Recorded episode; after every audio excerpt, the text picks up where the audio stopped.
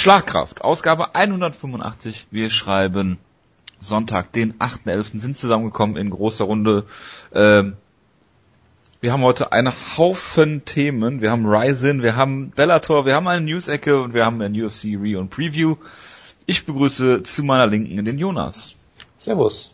Und zu meiner Rechten denjenigen, der behaupten wird, es ist die Ausgabe Rising Kraft zwei, der Wutke. Rising Kraft zwei, das hätte ich jetzt nicht behauptet. Wir sind doch Schlagkraft fünftausend. Ja. Ähm, apropos Zahlen, ich habe nämlich eine Neuigkeit und ich habe mir gedacht, diese Woche, ich weiß nicht wie, warum, weshalb, wir reden auf jeden Fall die ganze Zeit darüber, dass ja Ben Rothwell äh, bei Affliction der zweihundertfünfzigtausend Dollar Mann ist, ne? Ja. Aber wenn man die Inflationsrate von zweitausendacht bis jetzt eine kumulierte zehn Komma fünf Prozent beträgt, einrechnet, ist Ben Rothwell nicht mehr der zweihundertfünfzigtausend Dollar Mann, sondern der zweihundertsechsundsiebzigtausendzweihundertneunzig Dollar und sechsundachtzig Cent Mann. Das rollt von der Zunge. Das ist ganz, ganz einfach.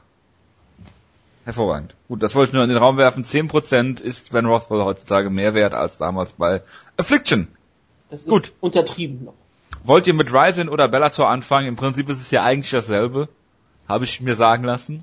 Ich, die beiden Ligen haben nicht viel miteinander zu tun, außer dass sie denselben Sport betreiben und dass sie zusammenarbeiten. Ich dachte, das ist kein Sport. Ja. Verstehe. Gut, ähm, dann äh, leg doch mal los. Ich habe dazu nichts zu sagen, wie immer. Wutke, womit, womit möchtest du anfangen? Das ist dir überlassen. Wie wär's, wenn wir einfach über, oder ihr über den Bellator-Event redet und die Rising-Sachen kommen da ja nach und nach. Und wenn wir von Rising was vergessen haben, könnt ihr das gerne noch danach äh, anbringen. Oh, ich weiß nicht, ob wir das in einem Rutsch schaffen. Aber gut, ich fange einfach mit Bellator an. Ähm, und möchtest du irgendwas zum Hauptkampf sagen? Ich vermute ja eher nicht, wie ich dich kenne. Ähm, nicht wirklich. Ich, ich fand natürlich wieder, ist wieder sehr schön, dass Dennis Strauss als Strauss mit Löwen rauskam, als wäre ja John Jones. Und Patrick Pitbull hat natürlich seine Pitbulls gehabt, das war eigentlich wunderbar. Er war total gehypt und dann kam der Kampf gegen Dennis Strauss und Bellator hat schon wieder einen Champion verloren, den sie ein bisschen aufbauen wollten, nicht pushen wollten, mit dem sie scheinbar auch relativ zufrieden waren und jetzt haben sie auf einmal Dennis Strauss. Das ist soweit richtig, ja. Also ich fand den Kampf natürlich wieder interessant. Ich sag mal so, die ersten acht Minuten waren auf jeden Fall sportlich relevant, das heißt, es ist jetzt nicht so viel passiert. Sie haben sich sehr neutralisiert, du hast gemerkt, dass sie eigentlich in dem Moment sehr ebenbürtig waren. Ja, und dann hat Dennis Strauss, der jetzt auch nicht als der beste Striker der Welt eigentlich bekannt ist, ihn einfach mal locker zu Boden geschlagen, fast ausgenockt. Ähm, dann gab es eine schöne Sequenz, dass ähm, Strauss hat ihn zu Boden geschlagen, ist halt hinterhergerannt, wollte Ground and Pound zeigen, ist dann fast in eine Armbar reingelaufen. Das war quasi fast fast die Wiederholung von dem einen Ultimate Fighter Finale mit, ähm, wer war das denn, Brandao und Bermudez damals. Genau. Ähm, aber hat halt dann Pitbull böse verprügelt und du hast auch schon gemerkt, dass er in den Runden danach auch noch wirklich angeschlagen wirkte. Also er wirkte da, ja doch, er stand etwas neben sich, sage ich mal. Und es ist halt irgendwie echt merkwürdig, weil Pitbull ist dieser Typ, der hat immer alle Leute zerstört. Jetzt hat er den Titel dann endlich mal klar gegen Pat Curran gewonnen und seitdem hat er nur Kämpfe, wo er Comebacks zeigen muss. Ich meine, er hatte den, den zweiten Kampf gegen Dennis Strauss, wo er meilenweit hinten lag und ein Wunder brauchte und das auch geschafft hat und ihn gefinisht hat. Er hatte den Kampf gegen Daniel Weichel, wo er furchtbar verprügelt wurde und dann Knockout äh, geschafft hat. Schönes Comeback. Und auch hier wieder musste er halt auch wieder ein Comeback schaffen. Und die einzige Frage war dann im Prinzip, schafft Daniel Strauss es, seinen meilenweiten Vorsprung über die, über die, über die Distanz zu bringen? Weil das ist ja bei ihm öfter mal äh, das Problem gewesen. Ich meine, im zweiten Kampf gegen Pitbull war es genauso. Er hat klar geführt, hat dann in der, weiß ich nicht, vierten oder fünften Runde einfach seinen Rücken aufgegeben, wurde ausgechoked. Gegen Pat Curran hat er das gleiche auch schon mal gemacht. Also der ist irgendwie dafür bekannt dafür, dass er in Kämpfen, wo er komplett vorne liegt, einfach bizarre Fehlentscheidungen macht und dann ausgechoked wird. Und dadurch wurde es halt noch in der fünften Runde ganz spannend, weil er auf einmal zu Boden genommen wurde und einfach wieder sofort seinen Rücken aufgegeben hatte und gemountet wurde. Und ich dachte mir, okay, jetzt passiert einfach zum dritten Mal in fünf Kämpfen das Gleiche, was ihm immer passiert scheinbar. Und das wäre eine der absurdesten Szenen gewesen, die ich je gesehen habe, aber nein, er hat es überlebt, er hat den Titel gewonnen. Ich glaube, Bellator ist wirklich nicht glücklich damit, weil sie haben Pitbull doch schon sehr, sehr viel vermarktet. Und sie haben ja, Fehler halt aufgebaut für einen möglichen Superfight mit Will L. Brooks. Ach, das, das, das war jetzt alles geworkt, oder was? Ob es geworkt war oder nicht, ist völlig irrelevant. Sie haben es auch in der Show noch mehrfach erwähnt, was passiert ist. Ja, da, da, da gibt's auch noch einen tollen Moment äh, bei dem zweiten Titelkampf. Äh, möchtest du über den Will Brooks gegen Marcin Held Kampf denn irgendwas sagen? Ich fand's großartig, wie Marcin Held sofort in der ersten Runde eine richtig schwere Kniebar und dann einen Ankle-Lock hatte. Äh, es sah wirklich schwer für äh, Brooks aus, aber er hat sich rausgekämpft und hat dann den Kampf gewonnen. Ich habe nicht wirklich den Kampf gesehen. Das ist soweit richtig, ja. Also äh, Marcin Held hat ihn anfangs schön direkt zu Boden genommen und Will Brooks schien das nicht wirklich zu stören, war sehr ruhig äh, am Boden, hat sich auch immer wieder in Leglock-Gefahr begeben und ist da immer wieder rausgekommen. Ich muss sagen, ich fand das dann irgendwann sehr merkwürdig, weil ich erst dachte, okay, er will ein Statement machen, er möchte Marcin Held äh, da besiegen, wo der am besten ist. So, das hat man ja manchmal über G S P auch so ein bisschen gesagt, von wegen G S P möchte Leute da besiegen, wo sie am stärksten sind. Er möchte Josh Koscheck äh, aus mit einem Ring besiegen und weiß ich nicht was, genau. Ich dachte mir, okay, das, das will er hier vielleicht machen und der sah dann auch gerade in Runde zwei wirklich super aus. Erste Runde hat er für mich verloren. In der zweiten hat er ihn gemountet, hat schönes Ground and Pound gezeigt, hat Ambitions versucht selber gegen Marcin Held. Ähm, es wurde halt dann irgendwie doch, der Kampf wurde irgendwann sehr komisch, weil halt Will Brooks ihn einfach immer wieder zu Boden genommen hat. Oder Marcin Held hat einfach Guard gepullt, Will Brooks einfach sofort hinterhergegangen und ich denke mir so, okay, warum machst du das? Was soll das hier? Weil er halt immer wieder in in Heel-Hooks äh, reingerollt ist, in in Versuche, die waren jetzt nie so ganz gefährlich vielleicht, aber trotzdem, er hat halt auf jeden Fall mit dem Feuer gespielt und ich hab's beim Gucken einfach überhaupt nicht verstanden und so hat er halt dann per Decision gewonnen, letztendlich souverän, aber jetzt auch nicht, ich ich glaube auch das war jetzt nicht der Kampf, den Bellator unbedingt haben wollte, weil das war halt wieder eine Decision, es war jetzt nicht so spektakulär, ähm, es gab eine tolle Szene, die ich natürlich erwähnen muss. Es gab einen Headkick in Runde vier von Will Brooks und Marcin Held hat es irgendwie geschafft, diesen Headkick, der ihn, glaube ich, auch voll getroffen hat, in einen in einen Leglock zu kontern. Das war, also wenn das geklappt hätte, wäre es, glaube ich, die Submission des Jahrzehnts geworden. So hat es aber halt nicht geklappt. War trotzdem eine schöne Szene. Sowas Pro-Wrestling-esque. Was ist denn äh, bisher aber, die Submission aber des äh, Jahrzehnts? Äh, das äh, kann ich dir jetzt spontan so nicht sagen. Ah, okay, ich verstehe. Sage einfach mal ähm, irgendwas von Hideo Tokoro natürlich. Ich müsste natürlich. Machen. Und ähm, hat dann gab's Tokoro dieses Jahrzehnt jemanden submitted? Aber einige Leute, einige Leute. Okay. Ja, zum Beispiel, ach nee, verdammt, das war letztes, letztes Jahrzehnt. Ja, ähm, ja gut, jetzt, mir fällt jetzt kein Beispiel das ein. Das macht's ja nicht. Ich gucke in der Zeit mal nach. Und ach, aber, es ist, es gibt aber Jonas, du sagst ganz klar, du erwartest, dass dieser Spot geklaut wird von Tommy End gegen Jonathan Gresham, wenn sie ein Rematch haben werden. Ich bin mir relativ sicher, dass sie das schon mal gemacht haben, ja. Vielleicht hat, hat Marcin Held daher die Idee bekommen. Das kann durchaus sein. Tommy hey, der Kampf, war, der Kampf war vor kurzem aber auf YouTube zu sehen, deswegen kann er da die Idee bekommen haben. Marcin Held, großer Wegseefan. Äh, Jonas? Tommy End ist auf jeden Fall ein äh, M M A-Pionier, ja. Bitteschön. Wie viele Submissions hat Hideo Tokoro dieses Jahrzehnt? Was denkst du? Ähm, b- b- b- b- ich sage mal sieben. Zwei. Ah, okay. Ein ja, Hook doch, und ein Armbar. Ja, ist doch super. Ja, ist, ist, ja, kein, ist ja kein Problem. Ist ja, ja, ist mehr als ist mehr als null, von daher hatte ich recht. So. Ja, Wahnsinn. Ähm, dann gab's aber nachher die Erklärung, weil Will Brooks hat sich tatsächlich bei einer dieser absurden Leglocks in Runde eins direkt äh, verletzt, am Knie schon, und äh, konnte nicht mehr richtig stehen. Und hat dann irgendwie gesagt, jedes Mal, wenn ich mit ihm striken wollte, hab, ist mein Knie irgendwie so rumgewackelt und ich dachte, okay, ich nehme ihn mal lieber zu Boden, bevor ich mir hier, äh, bevor mir das Bein abfällt. Das erklärt also die Leistung, die ich ein bisschen unverständlich vorher fand, aber so war es dann natürlich doch äh, den Umständen entsprechend ziemlich souverän. Was, was ich dann auch interess- interessant fand, ähm, Will Brooks hat sich ausführlich nochmal entschuldigt, nachdem das Mikro eigentlich schon weg war. Also der Announcer wollte ihn eigentlich schon verabschieden, er hat sich das Mikro zurückgeholt und gesagt, ich möchte mich nochmal ausführlich entschuldigen für die ganzen unprofessionellen Sachen, die in der letzten Woche passiert sind. Das ist nicht, das ist, also ich bin nicht so jemand, ich, ich äh, bin sehr enttäuscht von mir selber und so weiter und so fort. Ja, also er hat auch nicht erwähnt, worum es ging. Er hat Pitbull mit keinem Wort erwähnt, aber er hat sich ausführlich dafür entschuldigt. Ähm, und dann gab es von diesem einen komischen, wie heißt der Announcer, Lagrande oder so? Ähm, Sean Grande.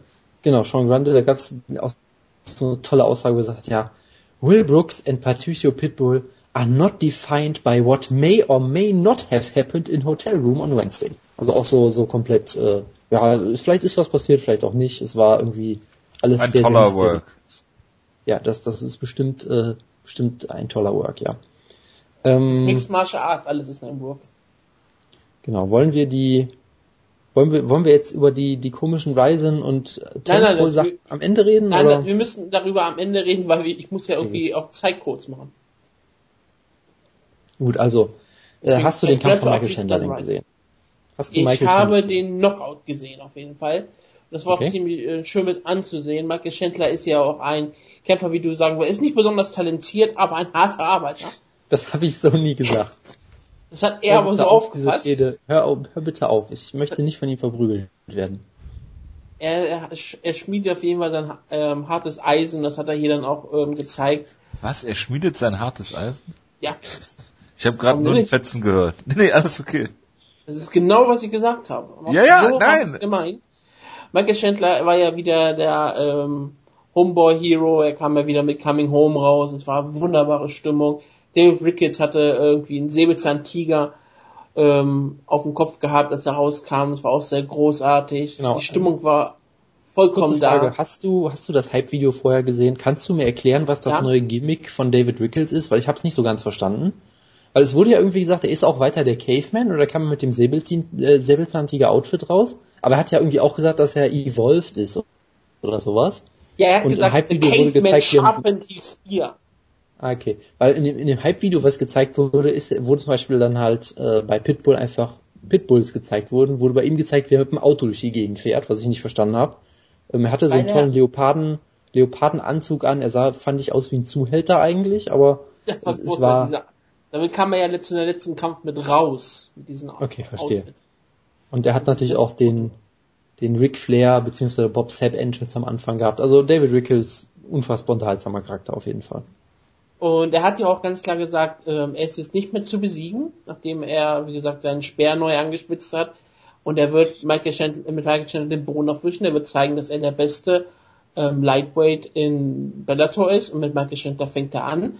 Das, die Option hat nicht wirklich funktioniert.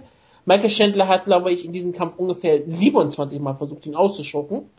Es hat nicht einmal wirklich funktioniert. Es war auch nicht einmal wirklich groß, groß gefährlich. Und David Ricketts auszunocken ist natürlich auch nicht unbedingt einfach, aber ihn auszuschoken und zermitten ist, glaube ich, relativ schwer möglich. Da ist er eigentlich ziemlich gut drin. Aber das wollte, glaube ich, Michael Chandler unbedingt schaffen. Und als er es nicht schaffen konnte und er immer wieder auf Ricketts einschlug, dann war er dann irgendwann auch, glaube ich, sehr zufrieden mit seinem Knockout-Victory hier. Ja, genau. Er hat, wir haben, wir haben uns ja schon gefragt, ob er diesmal länger braucht als dreißig Sekunden. Es war dann doch deutlich länger. Er hat ein bisschen konservativer auch gekämpft. Hat Takedowns geholt, ähm, im Stand trotzdem immer noch ziemlich wild und lebt irgendwie, finde ich, immer noch sehr von seiner Athletik und Schnelligkeit und so weiter. Aber naja, gut. Er hat halt auch eine, eine sehr große Schlagkraft, hat ihn halt einmal mit so einem wunderbaren Konter erwischt und danach ist Ricketts einfach komplett zusammengebrochen, mehr oder weniger. Das Finish hat sich dann halt ewig hingezogen, weil, wie gesagt, Michael Chandler wollte ihn unbedingt mit einer Guillotine submitten, was ja. nie funktioniert hat und dann hat er es versucht, statt ihn auszunocken, hat dann weiter versucht, ihn so ein bisschen zu verprügeln, hat dann wieder eine Guillotine versucht, dann nochmal, dann nochmal und irgendwann hat er gesagt, scheiß drauf, ich beende den Kampf jetzt einfach per Knockout und das hat dann auch wunderbar funktioniert. Was man wirklich sagen muss, er hat ihn mehrfach eigentlich schon ausgenockt gehabt und der Ringrichter wollte eigentlich einschreiten und dann hat er aufgehört und hat eine Submission versucht. Also hätte eigentlich äh, bei, bei U F C Krakau kämpfen müssen mit, mit dieser Kampfform, ja. oder nicht? Er ist eigentlich der Krakauer Bellator-Kämpfer. Ja, aber trotzdem natürlich äh, gute Leistung von von Michael Chandler, ähm, auch wenn er natürlich Danach. David Ricketts in jeder Hinsicht einfach überlegen ist, aber doch, das war das war ganz nett. Wolltest du noch irgendwas ja, zu das hat er ja wieder einen Teileshot, Teileshot, einen Teileshot gefordert, mehr oder weniger, und jetzt würde er wahrscheinlich auch gegen Will Brooks dann antreten, seinen Rematch bekommen, was er vielleicht auch verdient. Weil Bellator keine Lightweight-Kämpfer mehr hat. Ja, weil sie ein paar Kämpfe auch entlassen haben. Das ist nicht ganz von der Hand zu weisen. Ja. Gut, ähm, es gab ein Sit-Down-Interview mit Josh Thompson. Möchtest du dafür irgendwas, irgendwas sagen, Rutger? Es gab, ich, ich erinnere mich nur an das ähm, Video mit Josh. Ähm, ja, mit Josh Thompson. Entschuldigung, ich habe irgendwie an ja. James Thompson. Habe ich auch gerade gedacht. Tu, tu, tu mal völlig leid. Josh Thompson hat doch gesagt, ich werde, ich werde niemals irgendwie sagen, dass ich jemanden finishen werde, aber diesmal werde ich jemanden vorzeitig finishen. Das ist doch hervorragend. Ja, aber er hat vermutlich versucht zu, vergessen zu sagen, weil der Gegner besonders schlecht ist oder irgendwie was. Ich glaube, er hat auch vergessen, wie der Gegner heißt. Ich weiß es auch gerade aus dem Kopf nicht mehr. Ich meine, es wäre auch so ein äh, relativ uninteressanter Kampf. Was ich, hier, was, so was mir nur aufgefallen ist, ist, was mir nur aufgefallen ist, er hat ein sehr schönes T-Shirt angehabt, was ich dir sofort kaufen wollte. Bellator, Bellator with, a, with a Vengeance. Das, das ist Event-Shirt gewesen. Genau. Weil Bellator macht Event-Shirts. Klar, warum auch nicht? Also wenn ihr für Weihnachten noch irgendwas braucht, Bellator Event-Shirts. Äh, ja. Immer eine gute Idee. Wenn ihr jemand nicht, wenn, also, wenn jemand also, kein gutes Geschenk machen wollt, schenkt Bellator Event-Shirts. Also zwei, zwei Ideen. Ihr kauft Leuten entweder diese neuen U F C Grappling Jiu-Jitsu T-Shirts, oder die wir bestimmt auch noch reden wollen. Nein. Oder Bellator Event-Shirts. Oh, ja. Dahin, über die wollen wir nicht reden. So. Wutke, das größte Rematch aller Zeiten, Bobby Lashley, Colossus Thompson, bitteschön. Ich sag mal so, wir machen mal was unterschiedlich. Ich rede über den Kampf, du redest über die Entrances. Du willst ja schon mal mehr ja, über Ja, James ich Thompson. habe ich habe über die Entrances sehr viele Sachen aufgeschrieben. Deswegen geh ich mal geh ich mal über den Kampf. Bobby Lashley. Moment, äh, Alter, soll, ihr redet fast schon eine Viertelstunde. Sollten wir nicht mit den Entrances anfangen? Vielleicht? Nein, das ist das Entrances sind okay. das Wichtige bei diesem Kampf. Okay, okay, okay. Verzeihung, Verzeihung. Bobby Lashley kam raus, nahm einen tiefen Single Leg, was glaube ich Song Grande als Enkelpick bezeichnete. Und hat ihn da hat dabei James Thompson ungefähr alles ins Bein gebrochen, so sah es auf jeden Fall aus. Weil James Thompson falsch gefallen ist, sein ganzes Bein war kaputt, und obwohl James Thompson sich nicht bewegen konnte, brauchte Bobby Lashley ungefähr vierzig Sekunden den Kampf. Das ist natürlich hervorragend. Aber wie Kurt Angle sagte, Bobby Lashley sah unfassbar aus, unbesiegbar und wie jemand, der in der Zukunft äh, jeden Schwergewicht besiegen kann. Er war ja auch ähm, ganz klar gegen einen der schwer, ähm, stärksten Gegner in der Heavyweight Division hat er gewonnen, James Thompson. He's as good as it gets in the Heavyweight Division, war das direkte Zitat. Ich liebe Kurt Angle als Kommentator, weil er auch ähm, genauso realistisch kommentiert wie ein Joe Rogan. Und das fand ich hier wirklich sehr unterhaltsam. Also Bobby Lashley hat hier, was willst du machen? Er hat hier einen Takedown gezeigt. Solche und Kämpfe danach gebucken. Also er hat also, hier seine Niederlage wettgemacht, ohne Probleme. Ja, gibt's jetzt ein Rubber-Match? Ich hoffe doch nicht. Ich hoffe, er kriegt jetzt einen Titel, äh, Title-Shot.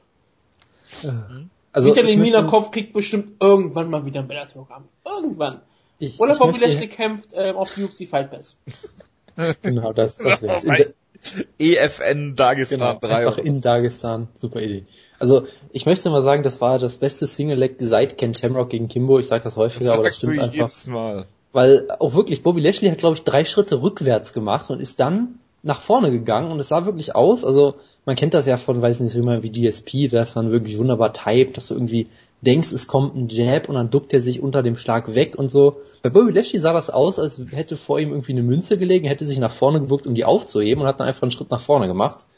Und wie gesagt, aus ungefähr drei Meter Entfernung hat sie damit einfach umge- umgesetzt. Es war also bitte, ein großartiger Takedown. Unfassbar schnell Bobby Lashley war, wie eine ja, Katze. Auf jeden Fall. Auf jeden Fall. Ähm, eine sehr, sehr muskulöse Katze. Und ähm, ja, das, das Hype-Video, wo sollte ich ja ansprechen, es fing an mit einer Star Wars, äh, Star Trek-Referenz, was auch schon mal wieder ganz toll war. Ja, wo wirklich eingeblendet wurde irgendwie, was war das? Proverb.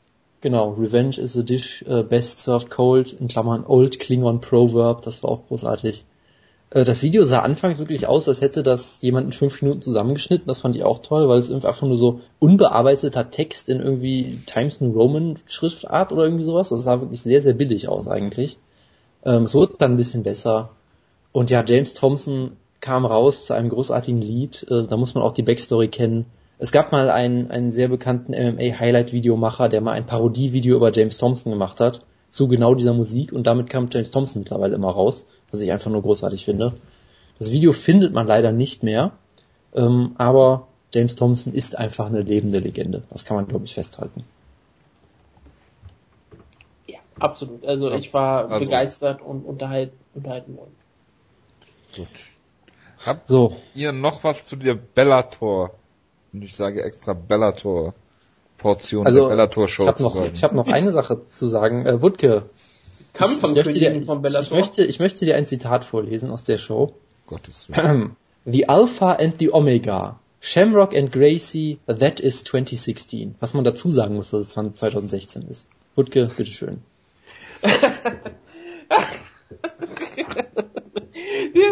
Ich liebe Bellator. Ich liebe alles an Bellator. Bellator ist die beste Kampfsportliga dieser Welt durch solche Kämpfe. Wenn keiner, der diese Sendung hört, wird diesen Kampf nicht schauen. Jeder wird diesen Kampf schauen. Jede Person, die sich auch nur anders was für Mixed Martial Arts interessiert, wird sagen, Ken Shamrock gegen Royce Gracie. Das ist ein Kampf im Jahr zwanzig sechzehn, den ich sehen muss. Das ist alles, was du sehen möchtest. Und das war ja auch so großartig geil, weil die haben ja mit Kurt Angle schon vorher darüber gesprochen, auch Kurt Angle, willst du irgendwann vielleicht kämpfen? Er hat dann gesagt, ah ja, ich hätte M M A betrieben, hätte man Mixed Martial Arts neunzehnhundertsechsundneunzig eine große Sache gewesen. Ich bin zu Wrestling gegangen, ich bereue es nicht, aber jetzt bin ich bei Bellator und ich möchte nichts versprechen, aber ähm, vielleicht sieht man mich mal hier kämpfen. Und da hat man die ganze Zeit mit äh, Ken Shamrock ähm, aufs Video gesehen und das war großartig. Und dann hat dann hat der Kurt Angle das angekündigt und alle haben gedacht, okay, jetzt kündigt er wirklich an, Kurt Angle gegen Ken Shamrock zweitausendsechzehn, die Rache gegen für Daniel Piuda, das wäre großartig, hätten wir alle uns gefreut. Aber nein, es wurde, rauskam Royce Gracie, der so aussah, als würde er diesen Kampf vollkommen ernst nehmen, mit komplett ernstem Gesicht, wie es halt nur Royce Gracie kann, im Bellator-Gi, während Ken Shamrock äh, mehr oder weniger die ganze Zeit nur lachte und eigentlich auch gar nichts wirklich ernst nahm, in die Hand geben wollte und dann ganz äh, verlegen zu einer Brofist ging, weil das hat nur Royce Gracie gewollt und es war ein großartiger Staredown. Es ist alles, was Mixed Martial Arts sein sollte. Ein Spektakel, Unterhaltung und Mixed Martial Arts. Und ich habe das James Thompson Video gefunden auf YouTube. Sehr gut. Ich vermute, dass es ein anderes ist, weil ich eigentlich sehr lange gesucht habe, aber egal, schick's mir einfach mal in den Gruppenchat. Du ähm, findest also heute ja gar nichts, Jonas. Ich, ja, das stimmt allerdings. Ich habe auch gerade François Botha auf Runfighting nicht gefunden. Ich bin da, ich schäme mich sehr. Ähm, ich war ja leider ge- gespoilert, deshalb hat dieser ganze Fake-Twist mit mir nicht funktioniert. Die gesagt haben, hey, Kurt Angle, Ken Shamrock steht hier, willst du nicht mal gegen ihn kämpfen? Und er hat gesagt, ja, also eigentlich schon, aber es gibt ja einen anderen Kampf. Also es war also wirklich auch noch so ein so, so, so ein Plot-Twist wie aus einer schlechten Seifenoper. Das war wirklich unfassbar. Ähm, und ja, es gab ja noch einen anderen Kampf, und möchtest du über den denn auch noch was sagen? Ich muss ja noch ein Kampf, ein... der in der Halle, glaube ich, nicht die geringsten Reaktionen gezogen hat, was ja, ich auch sehr schön fand. Aus gutem Grund, aber... Ähm, für den Main-Event muss ich sagen, ich war ja schon durch den Kampf davor sehr, sehr unterhalten. Als wirklich Royce Gracie rauskam, habe ich so laut und zufrieden gedacht, dass ich auch einmal schwarze Punkte vor meinen Augen hatte. Ich habe gedacht, ich habe Gehirnerschütterung bekommen, weil ich so sehr gelacht habe. Ich habe gedacht, mein Gehirn hat Gehirn hat einen Schaden erhalten, der noch viel härter ist, als er sowieso schon ist. Siehst du? Das ist richtig schlimm. Also wirklich, das war, ich hab, ich war danach schwindelig. Ich fand das großartig. Ich habe mir mehrfach angeschaut, wie er Royce Gracie angekündigt und der dann rauskam. Aber ja, ähm, Scott Coker hat natürlich in seiner besten Promo-Manier auch noch gesagt, das ist ein weit, das ist alles für eine Show in Houston im Februar, Houston, Texas. Nebenbei Royce Gracie gegen Ken Shamrock, offiziell ein Open-Weight-Kampf. Ganz offiziell von der Texas-Kommission abgesegnet. Ja, und das ist halt Texas. Euch, und da fragt ihr euch, warum findet die Show in Texas statt? Deswegen. Niemand fragt sich das. Das ist ein, doch, das kann man aus guten Grund fragen, denn der Co-Main-Event dieses Events ist ein gewisser Kimbo Slice, Kevin Ferguson, gegen Dada fünftausend. Und Dada fünftausend kam raus und niemand wusste, wer es ist. Ich wusste es spontan auch nicht, weil ich mich mit der Szene nicht auskenne. Das Jonas hat es sofort, Jonas hat es sofort gewusst. Ja, gut, ja, Jonas, warum wusstest du das sofort? Ähm... Ich wusste von der Existenz, weil das ist ein Kampf, der, glaube ich, seit Jahren schon in the making ist, sozusagen. Ja, ja, klar, weil du ja halt auch Research also machst für Kimbo Slice. Das Im Jahr äh, kann durchaus sein, ja. zweitausendelf hatte Dada fünftausend seinen, seinen letzten M M A-Kampf. Also, also ich finde, ich, ich finde, das sollten wir, ich mir auch ich angeschaut finde, auch wirklich, wir, wir sollten auch wirklich sagen, Dada, Dada fünftausend hatte seinen letzten M M A-Kampf. M M A-Kampf im Jahr zweitausend. Was? Ein ähm, Nahkampf? M M A-Kampf. M M A-Kampf. Und schon dort hat er gegen, hat er gegen Kimbo Slice einen Kampf gefordert. Die beiden sind nämlich beste Freunde mal gewesen und sind dann so ein bisschen auseinandergedriftet, wie man so sagen kann. Denn Dada fünftausend war ein Promoter, wie man mal sagen könnte. Er ist jetzt ein Philanthrop, wie man, wie er sagen würde. Was hat er denn promoted? Straßenkämpfe. Ach! Diese Straßenkämpfe, aus denen Kimbo Slice herausgekommen ist, oder ähm, auch George Masvidal und Bruce Leroy. Die haben beide für ähm, Dada fünftausend gekämpft. Dafür wurde auch ein Film gedreht, der heißt Dogfight. Der war irgendwie vier Jahre lang nie ausgestrahlt worden oder so und ist jetzt auf Netflix zu haben. Und weil der Film mehr oder weniger endet damit, dass Dada fünftausend einen Kampf mit Kimbo Slice hypt, hat vielleicht die Bellator auch gedacht, okay, der Kampf ist, die, die, der Film ist jetzt auf Netflix, die Leute sind vielleicht wieder interessiert an diesem Kampf. Und ja, Dada fünftausend ist eine scheinbare, wirklich große Legende in Süd-Miami, weil er halt wirklich diese, weil er halt diese Kämpfe da promotet hat. zweitausend Kilometer von Süd-Miami entfernt. Das ist die größte aller Fragen, weil dieser Kampf Kimbo Slice gegen Dada fünftausend in Miami, wirklich in südlichen Miami, wäre wahrscheinlich einer der größten Kämpfe, die Bellator booken könnte, und die könnten dann wahrscheinlich ähm, Rekorde brechen. Also wenigstens ihre eigenen Rekorde. Ihren eigenen Miami-Rekord würden sie wahrscheinlich. Ihren eigenen ähm, Promotion-Rekord. Sie könnten damit Dynamite überholen, wahrscheinlich in der Region. Aber sie booken den Kampf in Texas, wo natürlich zwei Kämpfe zwischen zwei Schwarzen immer sehr gut ankommen werden. Natürlich. Ganz zwei schwarze Schwa- zwei äh, Kämpfe zwischen zwei, Kämp- zwei Schwarzen. Und auch noch Straßenkämpfer. Das ähm, ist ein wunderbares Klischee, aber es ist ja, also das ist ja die Promotion des Kampfes. Kimbo Slice gegen Dada fünftausend. Ja, ich meine, apropos M M A-Nahkampf, äh, Dada fünftausend hat auf dem Eventpost ja auch einen Hammer in der Hand, glaube ich, oder ein Messer oder irgendwas. Und ein Nahkampfwaffe auf jeden Fall. Genau. Jetzt so einen Vorschlaghammer halt. Genau. Ja. Und äh, fürs Protokoll, ich sehe gerade hier einen Sherdog-Artikel, wo Dada fünftausend Kimbo Slice herausfordert. Der Artikel ist aus dem Februar zweitausendelf. Ja, das war nach seinem zweiten Kampf oder so. Da ja. Hier Harris heißt er eigentlich. Und er hat doch mal so, er hat auch vor hat lange Zeit, so im Sommer hat er sehr viele Interviews geführt, weil da kam der Film auf Netflix raus, auf wirklich vielen M M A-Seiten und auf vielen so dieser M M A-T V-Shows. Er war, glaube ich, nie bei Ariel Havani, aber diese ganzen anderen M M A-Shows, die es im Fernsehen gibt, da in Amerika und äh, Kanada. Oh, und hat auch immer wieder gesagt, ich kannte ähm, Kimbo Slice, als er noch Kevin Ferguson war.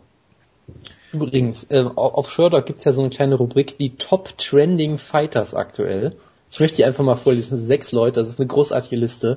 Dafür Harris ist auf Platz eins, ich weiß nicht, ob die geordnet sind, aber Dada fünftausend, ja. Ronda Rousey, Holly Holm, Conor McGregor, Sage Northcutt, Joseph Duffy.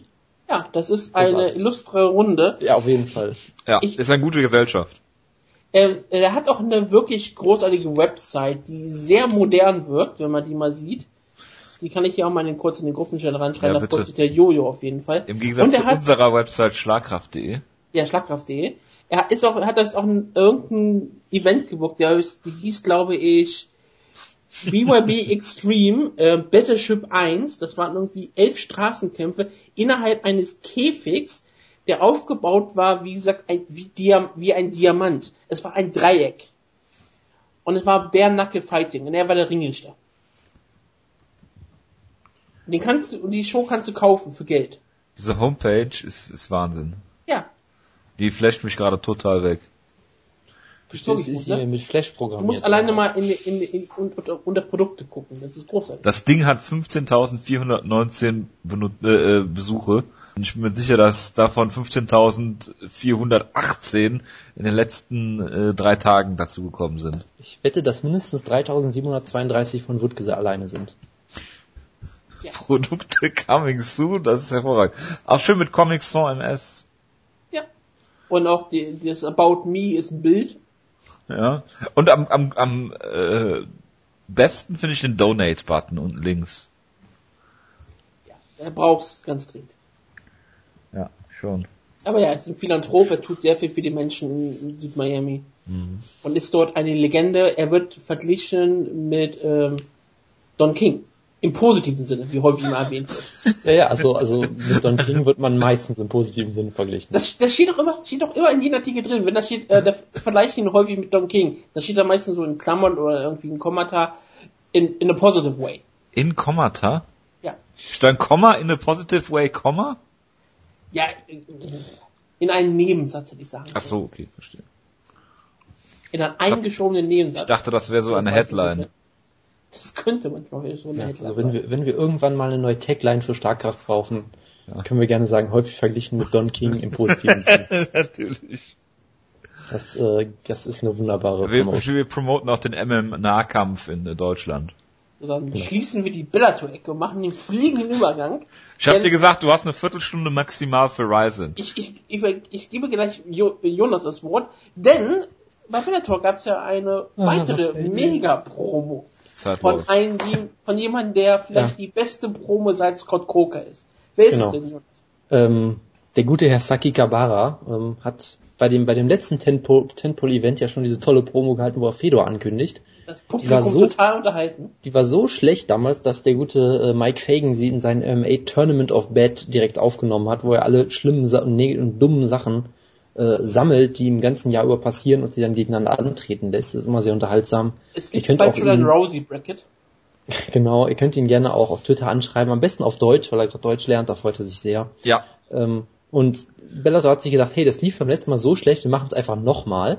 Es gab dann die, die große Ankündigung, ja, sag ja, Barek, bist du, what do you have to say to the Bellator-Fans? Und was hat er zu sagen? Hi. Und das war es erstmal wieder.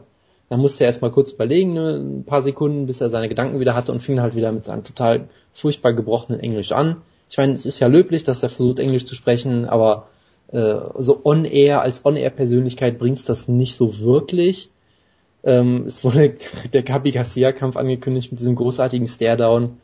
Äh, auch, ich fand diesen, kämpf, wegen, wegen kämpft denn Gabi Garcia? Ich weiß den Namen nicht. Es ist irgendeine Pro-Wrestlerin, glaube ich. Die Lady auch wirklich Papa. Unter Gimmick. Genau, sie wurde nur unter Gimmick-Namen angekündigt, was ich natürlich auch sehr schön finde. Sie ist die, ähm, ähm, die Nichte des Barbarian, des ehemaligen W C W-Title-Herausforderers. Das ist sehr schön. Und ich fand auch die ganze Zeit schön, dass King Mo die ganze Zeit einfach im Hintergrund stand und mindestens einen Kopf kleiner als Gabi Garcia war.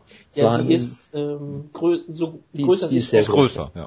Ja, aber es war auf jeden Fall ein to- tolles Bild. Dann hat King Mo irgendwie noch eine Promo gehalten, dass er in irgendeinem Turnier ist und es wurde nichts weiter zu dem Turnier gesagt. Also nicht gegen wen, wer da sonst noch drin ist. Er vertritt Bellator in dem Rising-Turnier, äh, in dem acht Mann Rising Turnier. In also es, war, es gibt bisher nur einen anderen Namen. Das ist es war ein, ein, unfassbares, ein unfassbares Trainwreck. Und ja, wenn du möchtest du noch was dazu sagen?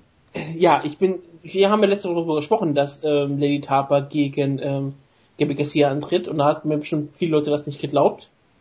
Aber es ist passiert. Also Wer hat dir das denn nicht geglaubt? Ich glaube, viele Leute, die die Show einfach gehört haben, denken, ja, ja, klar, Lady Papa. Und dann haben sie gemerkt, okay, Ryzen meint das ernst. Aber ja, Ryzen meint niemand, das ernst. Niemand nimmt Ryzen ernst. Ich schon. Ja. Aber ja, es gab viele neue Ankündigungen. Aber es gibt erstmal ein großes Gerücht, das viel wichtiger ist. Denn scheinbar, das ist noch nicht bestätigt worden, gibt es einen Rutten. Gegner für Fedor Emelianenko.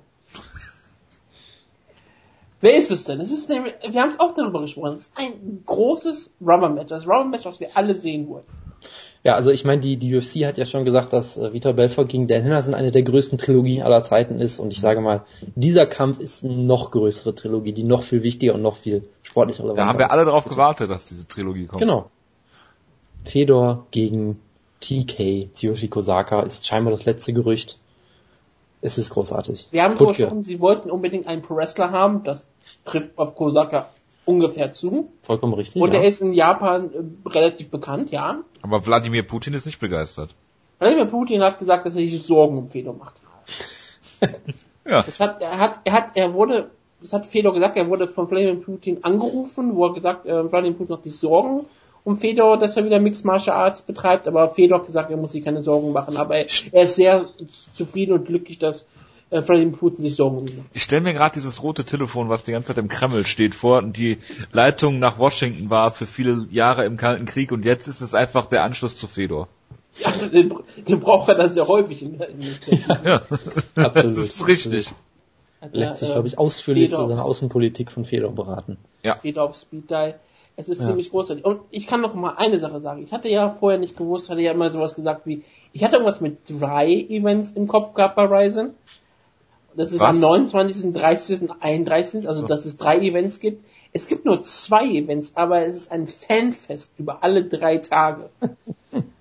Deswegen ja. ähm, sind an jedem Tag in der Saitama Super Arena irgendwelche Sachen. Auch am dreißigsten ist irgendwas da. Gut, aber okay. Es gibt viele bevor neue Kämpfe. Moment, Moment, bevor wir jetzt zu weit äh, abschweifen, ich muss nämlich auch noch was zu T K sagen. Äh, Ryzen, hat, noch zehn Minuten. Ryzen hat eine englischsprachige Website, wie ich jetzt erst entdeckt habe, und die oh ist Gott. absolut großartig, wo sie wirklich ausführliche englische Artikel haben, die hervorragend sind. Da gibt es ja, auch einen Artikel zu äh, Tsuyoshi Kosaka, und das war bevor dieses, es dieses neueste Gerücht gab, habe ich das schon mal gelesen. Äh, dieser Artikel ist auch nicht zu blöde, sowas zu schreiben wie, ja, er hat äh, gegen mehrere Leute, äh, bekannte Leute bei Rings gekämpft, unter anderem äh, seinen T K O-Sieg gegen Fedor Emelianenko. Sie haben also wirklich gehypt als klaren T K O-Sieg. Ja, was, ähm, was sagt der Becker denn dazu? Und sie haben ein geiles Trivia gebracht, wie ich finde, das lese ich jetzt einfach mal vor. Kosaka was summoned by the Japanese Rugby Association for the National Team Camp to teach how to tackle, eins, und Fighting Spirit. Also hat ihnen zwei Sachen beigebracht, Tackeln und Fighting Spirit. Und dann Aufgrund seiner Unterstützung, ausschließlich deswegen, hat das japanische Rugby-Team auch den größten Upset der Rugby-Geschichte geschafft und äh, äh, Südafrika besiegt. Also alleine wegen T K, wegen seinem Fighting-Spirit und wegen seinen Tackle-Expertise. Das ist also so wie bei der Full-Metal-Panic-Fomofo-Folge, als Sosa Sagara das Rugby-Team trainierte und daraus äh, Monster macht. Ich sage einfach mal jetzt ja. Großartig. Das ist ein großartiges ähm, Trivia. Das, das finde ich äh, super. Und das spricht ja auch für den Fighting Spirit des japanischen Volkes und von Spitze T K Osaka. Aber ja, wir haben viele neue Superkämpfe. Das Tolle daran, viele dieser Kämpfe sind Leute, die noch keinen einzigen Mixed Martial Arts Kampf hatten. Es sind sehr viele null null Kämpfe auf der Card. Und es werden noch viele null null Kämpfer dazukommen. Also es ist alles, was sich Jojo immer gewünscht hat. Aber ganz wichtig, ja. Es gibt einen Kampf, der nicht null null-Kämpfer sind. Hiroyuki, Hiroyuki Takaya gegen Gichi Tahiki. Haben die nicht schon mal gegeneinander gekämpft? Ich muss, eigentlich müssen die gegeneinander mal gekämpft haben. Ich weiß, dass sie beide Hideo Toko besiegt haben mal. Deshalb bin ja, ich, das ist ja jetzt sehr abgeneigt. Ist, also, äh, ja. Gichi Tahiki hat es ja versucht, in die U F C zu kommen. Er hat ja, glaube ich, auch, war glaube ich auch im Finale dieser ähm, U F C-Show. Nee, im Finale haben doch beide, das Finale war doch ein Draw, dachte ich. Haben doch beide einen Vertrag gekriegt. Ja, aber war es nicht... War der nicht im Halbfinale oder irgendwie sowas? Ja, aber nicht, nicht im Finale bei der, bei der Show selber, so, der U F C, ja, okay. Sondern bei der Show, die, wie sie auf Fight Pass lief. Ja, die Strecke hat mal Toko eine Decision abgetrotzt und hat danach vier Kämpfe in Folge verloren, logischerweise. Natürlich. Weil, was, das tut man, wenn man Toko siegt, das, das äh, opfert so viel von der Seele auf, dass du danach keine erfolgreiche Karriere haben kannst. Guck auf die Uhr, bitte. Ja, es gibt dann auch noch ein großartiges M M A-Comeback von Yoshiryu Nakajima. Genotsu ist zurück. Im Artikel wurde auch erwähnt, was, als was er sich gecosplayt hat. Das ist sehr, sehr wichtig. Und er kämpft in Mixed Martial Arts. Er ist ein, nee, Nakajima ist ein Kickboxer. Der kämpft gegen Annie Sauer. Weil, der heißt warum Nagashima und nicht Nakajima fürs Protokoll. Nakajima. Verbessern wir jetzt Wutke? Genotsu. Egal. Genotsu, genau. Genotsu. Und der kämpft gegen Annie Sauer. Dafür bekannt für seinen großartigen Kampf ja. gegen Shinya Aoki natürlich. Ein absolut hervorragender Kampf. Ähm, erste, Runde, auch ein, erste Runde Kickboxen, zweite Runde Mixed Martial Arts. Genau, Shinya Aoki. Wo Shinya Aoki die ganze Zeit Dropkicks hat zeigt. zwanzig Dropkicks gezeigt in der ersten Runde. Kann. Und dann wird er einfach in der M M A-Runde innerhalb von vier Sekunden aufknockt. Ja, vier oder fünf Sekunden. Ich, ich glaube, da, glaub, da hat Wutke auch eine Gehirnerschütterung. Ja, ich habe noch nie so laut geschrien vor Freude. Denn, ganz ehrlich, jeder soll diesen Kampf schauen. Und jeder, der fähig eine Sogar Pro- ich sage das. Ich ja. sage das, ja. Und jeder, der sich eine Pro-Wrestling-Karriere anstrebt, der sagt, ich möchte mal Pro-Wrestler werden, sollte sich unbedingt Shinya Aokis erste Runde sehen. Es ist die beste Heel-Leistung aller Zeiten. Du hast noch nie so Fall, einen ja. feigen Heel gesehen, der sich so weigerte, irgendwas zu zeigen. Und ich und meine, Shinya Aoki hat schon Arme gebrochen und so, ne? Genau. Und also. Der dann auch die perfekte Pro-Wrestling-Rache bekommt in seiner Runde mit diesem Flying Knee. Das war wirklich, es war ein echter Kampf, der aber nicht besser gebookt hätte werden können. Das war Trauma. Wie gesagt, Andy Sauer, erst, erster Mixed Martial Arts Kampf überhaupt, denn er ist ein Weltklasse Kickboxer. Ja. Deswegen kämpft er jetzt in Mixed Martial Arts, weil es ist Rising. Ja. ja, es gibt dazu auch ein paar Zitate, die ich noch vorlesen muss von der Seite natürlich. Äh, Nagashima hat zum Beispiel, äh, Gionotso hat zum Beispiel gesagt, äh, was hat er gesagt? The last time M M A was on terrestrial television, I fought in it. The time has stopped since my fight, was eine sehr interessante Aussage ist. So I believe it is my job to restart time with my fight. Also er muss die Schreibung der Zeit Zeitgeschichte wieder, ja. genau, die Zeit neu starten. Und dann hat er gesagt, I would like to show, I would like to show a mysterious fight that only Andy and I can put on. Und in dieser Pressemitteilung wurde tatsächlich noch gefragt, äh, Rising General Manager ist Nobuhiko Takada, was auch großartig ist. Der wurde dann gefragt, sag mal, ähm, was sagst du zu dem Kampf? Und dann gesagt, ja, also ich habe keine Ahnung, was der, was jetzt ein mysterious Fight sein soll, aber das äh, muss man sich unbedingt angucken, Rising, um das rauszufinden. Das ist großartig. Und ich mu- bin natürlich bei Andy Sauer ähm, sehr interessant, äh, sehr darauf interessiert, was sein Grund ist. Also ich, I'm very ja. interested in seeing his ground. Was auch eine tolle Übersetzung ist. Also wirklich, M M A Buddy hätte es nicht besser übersetzen können. Nee, absolut nicht. Fünf Minuten noch. Ja, ähm, diese ganze Zeit-Promo war ja so ein bisschen, weil er ein Steins Gate-Outfit anhatte, das ja auch eine Anime-Serie ist, die ihre Cosplay hat in diesem Fall. Ja, gut. Und ist, das, der andere Damenkampf ist ja Rina ähm, Kubota, die eine Joshi-Wrestlerin ist und sie kämpft gegen Jelena Valentino aus Italien. Beide haben noch nie einen Mixed Martial Arts Kampf gehabt. Deswegen sind sie perfekt dafür geeignet, hier bei Rising anzutreten. Es gibt noch einen unbedeutenden Flyweight-Kampf, auf den ich den Namen nicht mal eingehen werde. Weil das sind Flyweights und die sind völlig egal. Ja. Und ja, das war's eigentlich mit diesen äh, mit den News diese Woche. Es gab ich habe noch, hab noch zwei kurze Sachen. Ja klar, also. Es gab nicht sonst nicht viel Spektakuläres. Wie, wie gesagt, das Schwergewichtsturnier, ich habe glaube ich gesagt, der andere bekannte Name ist noch Bruno Henrique Cabelosa von Jungle Fights. Und natürlich wird der Vitali Minekov soll daran teilnehmen und Kirill Sedenikov ho- hoffentlich auch. Mhm. Und ich hoffe sehr, sehr auf King Mo gegen Sedenikov. Das wäre ein Traumkampf. Ja, was, was ich nur noch sagen wollte, ist, äh, Dionotso hat durchaus nicht Unrecht, wenn er sagt, dass die Zeit seit seinem Kampf gegen Aoki äh, stehen geblieben ist, weil er hat in der Zeit, glaube ich, auch nichts mehr wirklich auf die Reihe gekriegt. Er hat angefangen, äh, Pro-Wrestling zu betreiben, hat sehr erfolgreich bei I G F unter anderem gegen Bob Sapp gekämpft, also das ist wirklich großartig. Mhm. Ähm, und was hatte ich noch? Genau, ich, ich wollte noch diesen, diesen Schlusssatz vorlesen, den ich so schön fand, der geschrieben wurde. Es geht um die vier Kämpfe. Beauty, Challenge, Character, High Level. Four fights with all different concepts were announced. Each of these fights will, Moment, each of these fights will is guaranteed be a clash of character and style. Jetzt bin ich gerade selbst komplett durcheinander gekommen, weil im ja. Satz ungefähr siebenhundert Fehler sind. Ja. ja Beauty, Challenge, Character, High Level. Wäre auch ein schöner Episodentitel, aber ich glaube, wir haben schon genug diese Ausgabe. Nein. Wir sollten noch mehr künstlich, äh, herbeiführen. So, Wutke, du hast noch drei Minuten Zeit. Ich Oder schenke sie dir, du kannst sie verwenden, wie immer du möchtest. Gut. Dann war's das jetzt mit der Rising-Ecke.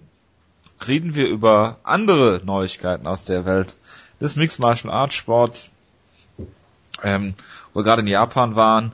Ähm, ich habe gelesen, Mike Bone von M M A Junkie hat mal ausgerechnet, dass Shogun Hua, Dan Henderson, die beiden Nogueira-Brüder, Mirko Krokop und Wanderlei Silva zusammen einen U F C-Kampfrekord von vierunddreißig und vierzig haben. Ist doch hervorragend. Gut, Anderson Silva will zurückkehren in Brasilien und will dort kämpfen. Dann habe ich eine News für dich, Wutke. Okay, du hast eine News extra für mich. Extra für dich, und zwar Conor McGregor, der K-Fape bricht und sagt, it's all an act, äh, und er sei im Octagon immer ganz ruhig und es ist alles nur Show. Ja, natürlich ist das so. Ja. Was überrascht dich jetzt daran? Mich überrascht daran nichts, aber du musst dich doch darüber aufregen, dass Conor McGregor das so offensichtlich sagt. Nein, er ist ein Kani, das hat er ja auch immer bestätigt. Das ist so eine Aussage, die irgendwie aus dem Jahr zweitausendzwölf oder so ist oder was auch immer. Ist das schon nicht irgendwie nach dem Marcus Brimage-Kampf oder irgendwie sowas? Nach dem Marcus, nein, er hat gesagt, dass er nach dem Marcus Brimage-Kampf sein Auftreten geändert hat. Dahin so. Geht, dass er halt äh, jetzt diese On-Air-Person darstellt. Meinetwegen auch so, weil natürlich hat er eine bestimmte On-Air-Person und die ist ja auch wirklich groß. Die hat ihm zu dem gemacht, was er heute ist. Ein riesengroßer Star im Mixed Martial Arts. Und ich meine, das kann sein Karriereziel nur beenden, denn er möchte ja seine Karriere nur so weit weiterführen, bis er reich geworden ist. Was er, ähm, warum er dann Mixed Martial Arts betreibt, ist natürlich ein Rätsel, aber nicht, er ist ja bestimmt nicht besonders intelligent, weil er betreibt ja Mixed Martial Arts. Ja, aber er verdient schon nicht schlecht, ne? Natürlich verdient er nicht schlecht, aber wenn er mal reich werden möchte, sollte er ja. nicht vielleicht einfach anfangen zu boxen? Ich glaube, er hat die Chance mit, mit seinen, ich weiß nicht wie alt er ist, siebenundzwanzig Jahren, ähm, hat er auf jeden Fall die Möglichkeit, mehr Geld zu verdienen als so manch anderer im Sport generell. Das ist richtig. Ja. Es geht, also für ihn ist es schon auf jeden Fall etwas besser, klar, logisch. Aber ähm, es ist trotzdem eine lustige Aussage, wenn man so auf die ganzen Pays schaut, die so M M A-Kämpfer bekommen, dann ist das schon eine lustige Sache. Und Conor McGregor scheint ja das Geld richtig gut auszugeben, was er hat. Das tut er allerdings. Deswegen muss er, glaube ich, sehr viel kämpfen und erfolgreich sein, damit er auch genug zur Seite schaffen kann. Alan Belcher hat seinen Rücktritt vor M M A zurück äh, bekannt gegeben. So, es ist wir... traurig um das Tattoo. Damit habe ich was gerechnet. Jonas, hast du was dazu zu sagen? Ja, wer hat denn jetzt das schlechteste Tattoo im Sport? Das ist bestimmt Conor McGregor, oder? Ja, Conor McGregor ist relativ nah dran. Also dieser Tiger. Ja, ja der Tiger. Den, der hat dem ganzen, ganzen nochmal die Krone aufgesetzt. Ja, also ich hoffe... David Ricketts würde den Tiger schlachten und ihn auf den Kopf also tragen. Also ich, ich hoffe, ich hoffe langsam fast, dass Conor McGregor den Titel gewinnt, weil er dann vermutlich dem Tiger wirklich eine Krone aufsetzen würde. Wahrscheinlich. Er wird sich den Gürtel noch dazwischen drin eintätowieren lassen. Ja. Da ist ja noch ein bisschen Platz. Auf jeden Fall. Und er macht sich da Palmen rein. Ja. In jedem Fall kommen alle vorgenannten Kämpfer für äh, den, die, das Casting äh, des neuen Freundes von Paige VanZant auf jeden Fall in Frage. Oh, Conor McGregor und Paige VanZant werden auch ein tolles ähm, Gespann. Absolut. Aber es ist natürlich nicht so wie Sage Northcutt und Paige VanZant. Dann haben wir noch ähm, Norin Nasri, der hat gestern gewonnen bei G M C äh, sieben. Freund der Show. Ja, also Freund der Show, ja. Wir haben gratuliert, haben dadurch wieder Twitter-Follower geklaut. Vielen Dank dafür, falls ihr uns hört. Jonas Bilschon hat verloren, Bellator-Kämpfer. Ja. Dann Josh Bergman kämpft bald im Lightweight, ist eine Gewichtsklasse runtergegangen. The People's Lightweight. Ähm, dann Hector Lombard darf nicht zu Valerie Letourneau in die Ringecke, weil er gesperrt ist und auf Anraten der U S Anti-Doping Agency, glaube ich, ähm, hat man gesagt, er darf äh, auch kein Cornerman sein. Wenn du gesperrt bist offiziell, dann darfst du auch wirklich nicht an Events teilnehmen. Als Cornerman darfst du nicht teilnehmen, dürftest auch kein Punktrichter sein, beispielsweise logischerweise, und dürftest auch kein Ringrichter sein, dürftest gar nichts machen. Ja. Du darfst auch nicht mal Wasser reichen. Du darfst offiziell nicht ähm, Teil eines Kämpfers sein. Teil eines Kämpfers sein? Ja, des, des Teams oder selbst der Kämpfer. Ja. Gut, dann Edmund Taverdian, wie er so schön heißt, der Trainer von Ronda Rousey, ist pleite. Er hat äh, ja sich für, äh, wie nennt sich das, bankrupt erklärt, auf Deutsch ist das äh, insolvent. Insolvent. Er hat Insolvenz. Privat, er hat Privatsinsolvenz an, äh, Insolvenz angemeldet. Was natürlich hervorragend ist für den Trainer äh, einer äh, der erfolgreichsten Kämpferin aller Zeiten im M M A, wahrscheinlich Topverdienerin in der U F C, und wir haben schon öfter darüber gesprochen, wie viel die Kämpfer in, für Camps ausgeben für ihre ähm, es gibt sogar einen, wir, äh, ich weiß nicht, letzte vor zwei Wochen oder was, diese Aufzählung von Miles Jury, äh, wofür wie viel Kohle dann raufgeht, das sind ja immer diese Prozentzahlen vom eigentlichen ähm, Verdienst der Kämpfer, und da gibt's ja sogar extra noch eine Trainerabgabe, also nicht nur für das Camp an sich, sondern auch für den Trainer. Und ja, da ist natürlich wieder einiges im Argen. Ja, Jojo, wie viel hat denn ähm, der gute Herr bekommen für seine Trainerleistung? Weiß ich nicht, habe ich nicht ausgerechnet, ist mir auch völlig egal. Nein, ich meine, wie viel hat er bekommen, wie viel hat er denn angegeben, das, wie viel hat er denn ja dann verdient? Ach so, nichts. Genau, er, er, hat kein, er hat kein Einkommen. Er hat gesagt, er hat überhaupt kein Einkommen. Null Dollar hat er in den letzten Jahren verdient. Ja. Finde ich gut, dass er das ehrenamtlich macht. Vielleicht sollten mehr Kämpfer zu, zu ihm kommen. Deswegen sind da Leute wie Jack Ellenberger. Die können sich halt nur ihn leisten. Ja. Er macht das umsonst, das ist sehr gut. Oder Travis Brown. Das ergibt auch Sinn. Und wenn du dir die anderen Horsewomen anguckst, dann kann es auch sein, dass er ein sehr guter ehrenamtlicher Trainer ist. Das kann natürlich sein. Ja gut, dass er von denen nicht viel zu bekommen hat, ist auch klar. Ja. Er war sogar... Vielleicht musste er die dafür bezahlen, dass er sie trainiert hat im Nachhinein. Ja. Scheinbar hat er damit auch ehrenamtlich bei Entourage aufgetreten in dem Film. Da war er ja auch da voll dabei. Dafür hat er auch kein Geld bekommen. Ich bin sicher, dass er da aufgetreten hat. Ja, aufgetreten hat. Auf die Füße. Ja. Gut, ähm, falls ihr Neuigkeiten zu Ronda Rouseys Maxim-Kolumne erwartet, die gibt es in unserem Podcast nicht. Hashtag Ronda Rousey. Es gibt eine Studie der Universität von Alberta. Die haben in den letzten zehn Jahren äh, empirische Daten gesammelt, was die Verletzungen im M M A im Vergleich zum Boxsport angeht, und sind auch äh, zu dem Ergebnis gekommen, was weithin die vorherrschende Lehrmeinung zu sein scheint. Haben über tausend Kämpfer analysiert und sind der Meinung, dass im M M A schneller leichte Verletzungen auftreten, aber die Schwere der Verletzungen Äh, im Boxsport sehr viel höher ist, was Knochenbrüche, äh, f- f- äh, Gehirnerschütterungen und andere andere äh, schwerere Verletzungen angeht. Das haben wir ja immer behauptet, jetzt haben wir es auch mal so ein bisschen schwarz auf weiß. Finde ich sehr schön. Ja. Aber ich muss aber eine Sache zu Ronda Rousey sagen. Du machst das Interview. Natürlich. Weiß, weiß, sehr weiß, gerne. Nein, ganz kurz, nichts Schlimmes. Jonas, mach dir keine Sorgen, es ist nicht wieder Gruppenchat. Oh Gott. Weißt du, wie, weißt, weißt, wie tragisch es ist, dass Ronda Rousey nicht gegen Joanna Champion antritt. Was würde Joanna Champion mit dieser Story denn für einen Stardom machen mit ihr? Sie würde sich wahrscheinlich in Gleitcreme eincremen, bevor sie äh, bei den Stardom mit Ronda Rousey, und würde dann gegen Kampf, ein, äh, Kampf gehen. Oder sie würde sich vor dem Kampf damit eincremen, so Akiyama-esque, und dann disqualifiziert werden. Sie würde darin wegen, baden. Wegen genau. Greasing. Es wäre ja absolutes Greasing. Absolut. Ja. Gut, dass du das noch erwähnt hast. Ganz unauffällig eingeschoben. Ja, klar. Keine, keine Sorge. Oh Gott. Ja, klar.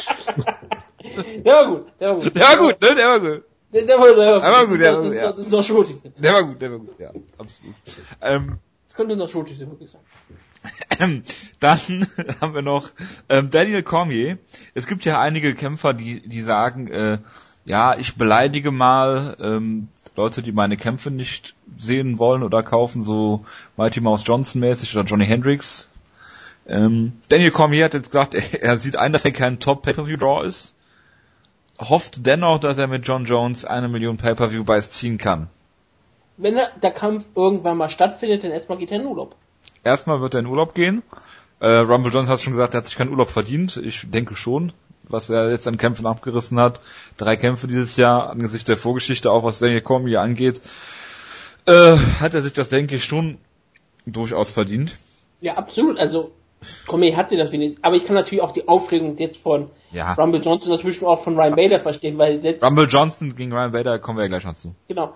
Je nachdem, wer den Kampf gewinnt, der würde ja irgendwann einen Title-Shot bekommen, aber sie müssen natürlich warten, erst auf John Jones gegen Daniel Cormier, und dann erst wird ja irgendwann das, äh, der Kampf von den beiden stattfinden. Das ist also relativ schwierig. Also wenn du den Kampf im Januar gewinnst, ja. dann kriegst du vielleicht einen Title-Shot im Oktober.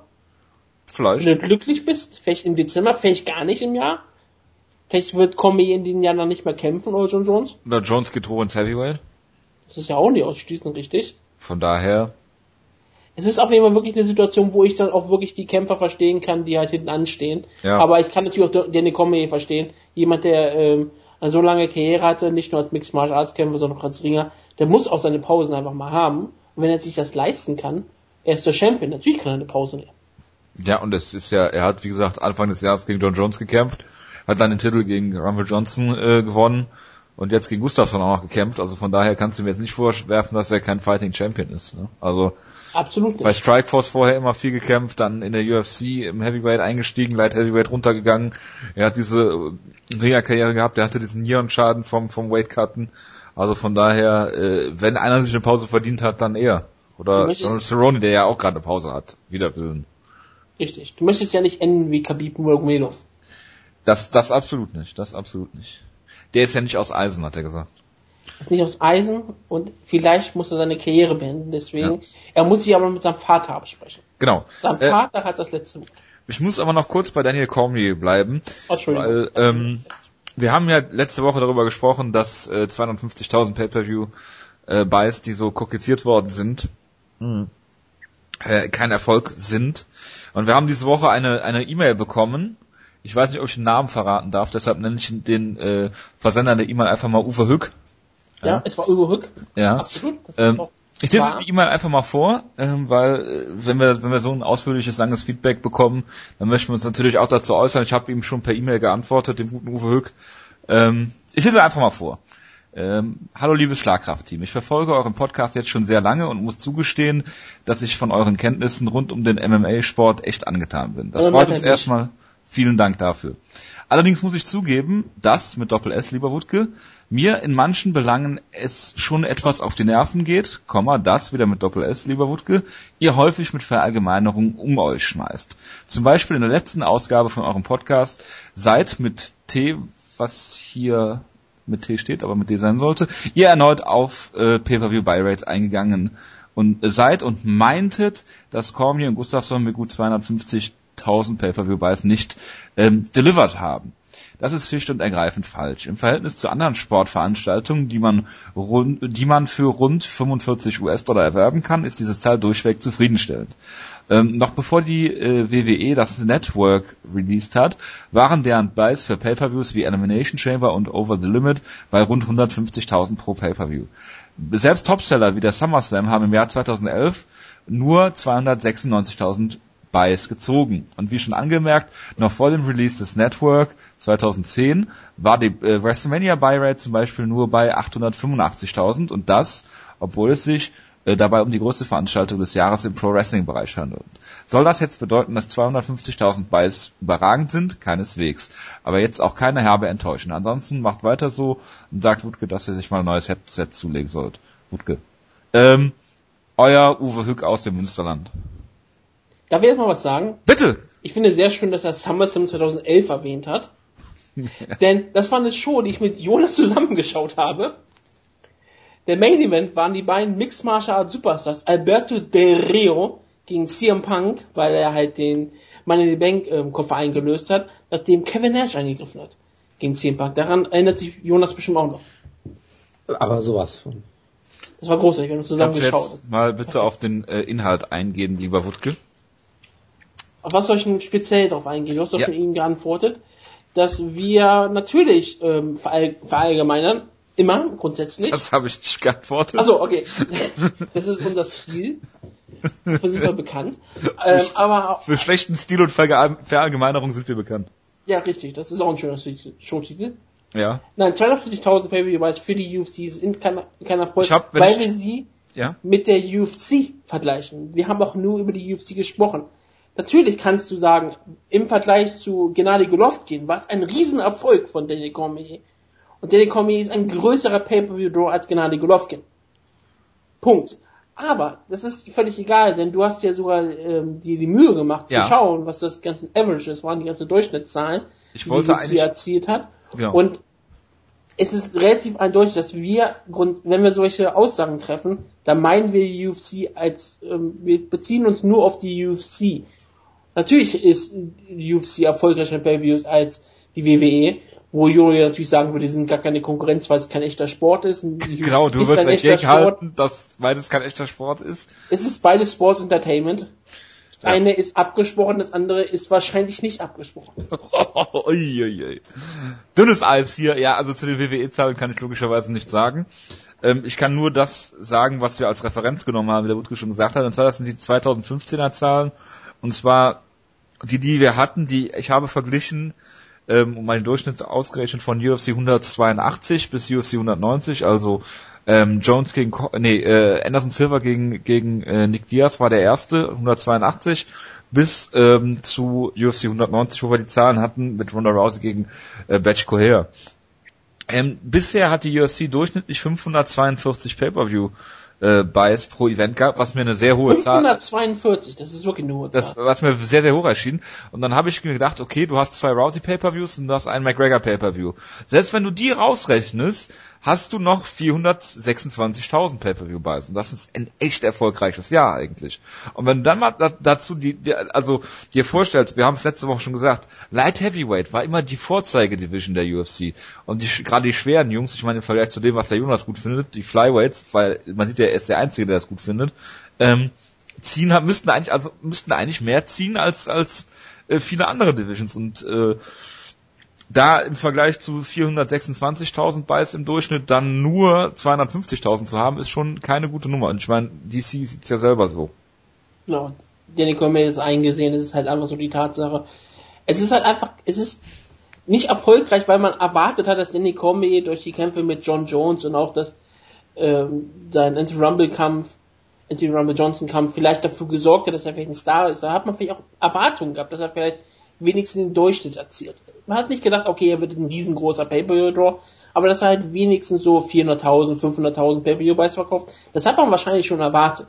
Und die Show war ja auch, ähm, wie gesagt, stark promoted worden, wie wir ja immer wieder erwähnen. Ja.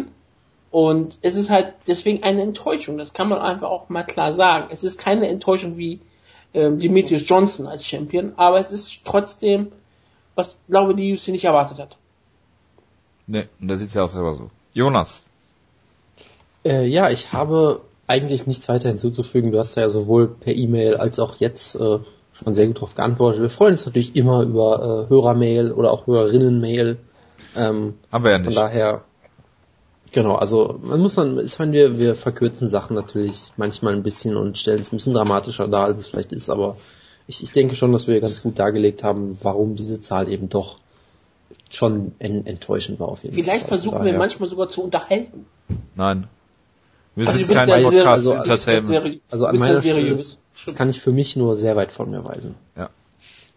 Ja, du redest ja über Flyweights. Also wir müssen ja auch äh, kontrovers überspitzen, um neue Hörer dazu zu gewinnen. Und vielleicht auch mal eine Hörerin. Deswegen haben wir ja schon über Likely geredet. Genau. Gut, äh, wie gesagt, lieber Uwe Hück aus dem Münsterland, ich hoffe, du weißt, dass du gemeint bist. Ähm, vielen Dank fürs Feedback. Wir freuen uns sowohl positiv als auch negativ. Und wenn Dinge unklar sind oder zu überspitzt oder zu verallgemeinert, sind wir gerne dann auch bereit, in der nächsten Ausgabe mal äh, nochmal darüber zu reden. Gut, aber nicht zu verändern. Nie, grundsätzlich. Nein, wir rücken natürlich nie von unserer Meinung ab. Das ist absolut richtig. Vor allem, wenn wir alle dreimal einer Meinung sind, das werden wir den Teufel tun und das aufgeben. Das sind wir eigentlich immer. Über Bellator, über Rising, ja. über Flyweight, über fünf Runden Kämpfe. Wir sind immer einer Meinung. Ja. Ähm, M eins, Kampfankündigung, Sankt Petersburg, vierter zwölfter Es gibt ein Rematch äh, um den Light Heavyweight-Titel. Stefan Pütz, deutscher Ausnahmekämpfer, kämpft wieder gegen Vitali Nemkov. Gott, Vitali Nemkov, der ist Bulgare, ne? Der sagt, sagt mir so viel. Also ich meine, äh, ich würde sagen, er kommt Karriere aus der gehabt. ehemaligen U d S S R. Genau, er hatte auch mal eine Karriere bei Bellator gehabt, die nicht so erfolgreich war.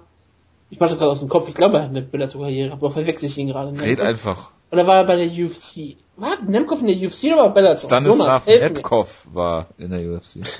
Ich kann auch, also Nemkov sagt mir jetzt auch so spontan wenig, deshalb weiß ich nicht. Ich glaube auch, auch, dass du ihn mit Netkov verwechselt hast jetzt. Netkov, der war in der U F C, das weiß ich, aber Netkov, genau. Ich dachte, der war, na gut, okay, ist auch egal. Vielleicht war er auch einer dieser ominösen Fedor-Killer, die man ja mal hochgezogen hat. Aber ja, er wird es eh, eh wieder terminiert werden.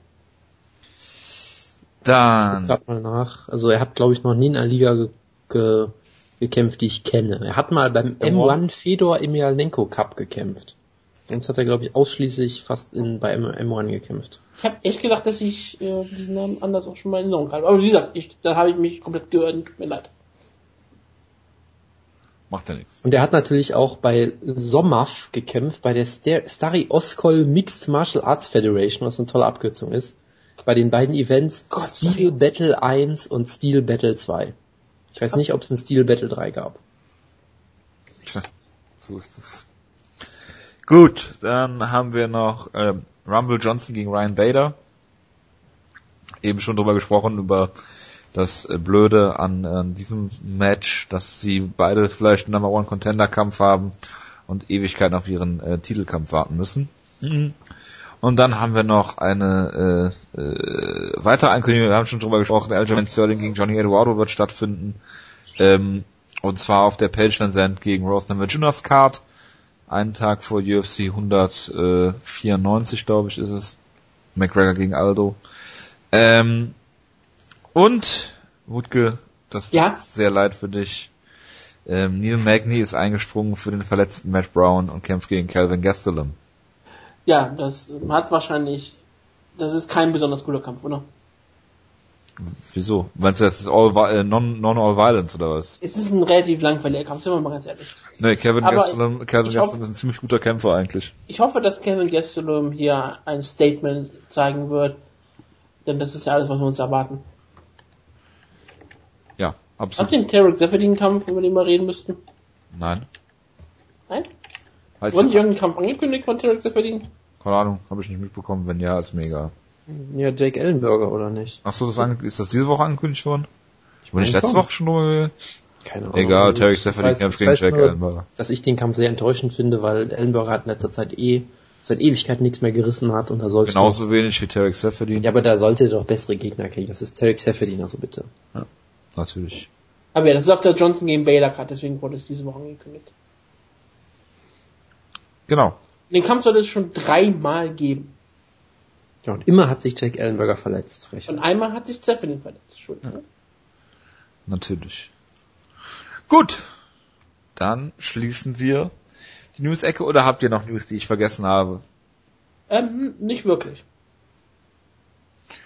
Hervorragend. Gut, dann machen wir mal weiter mit dem U F C Review.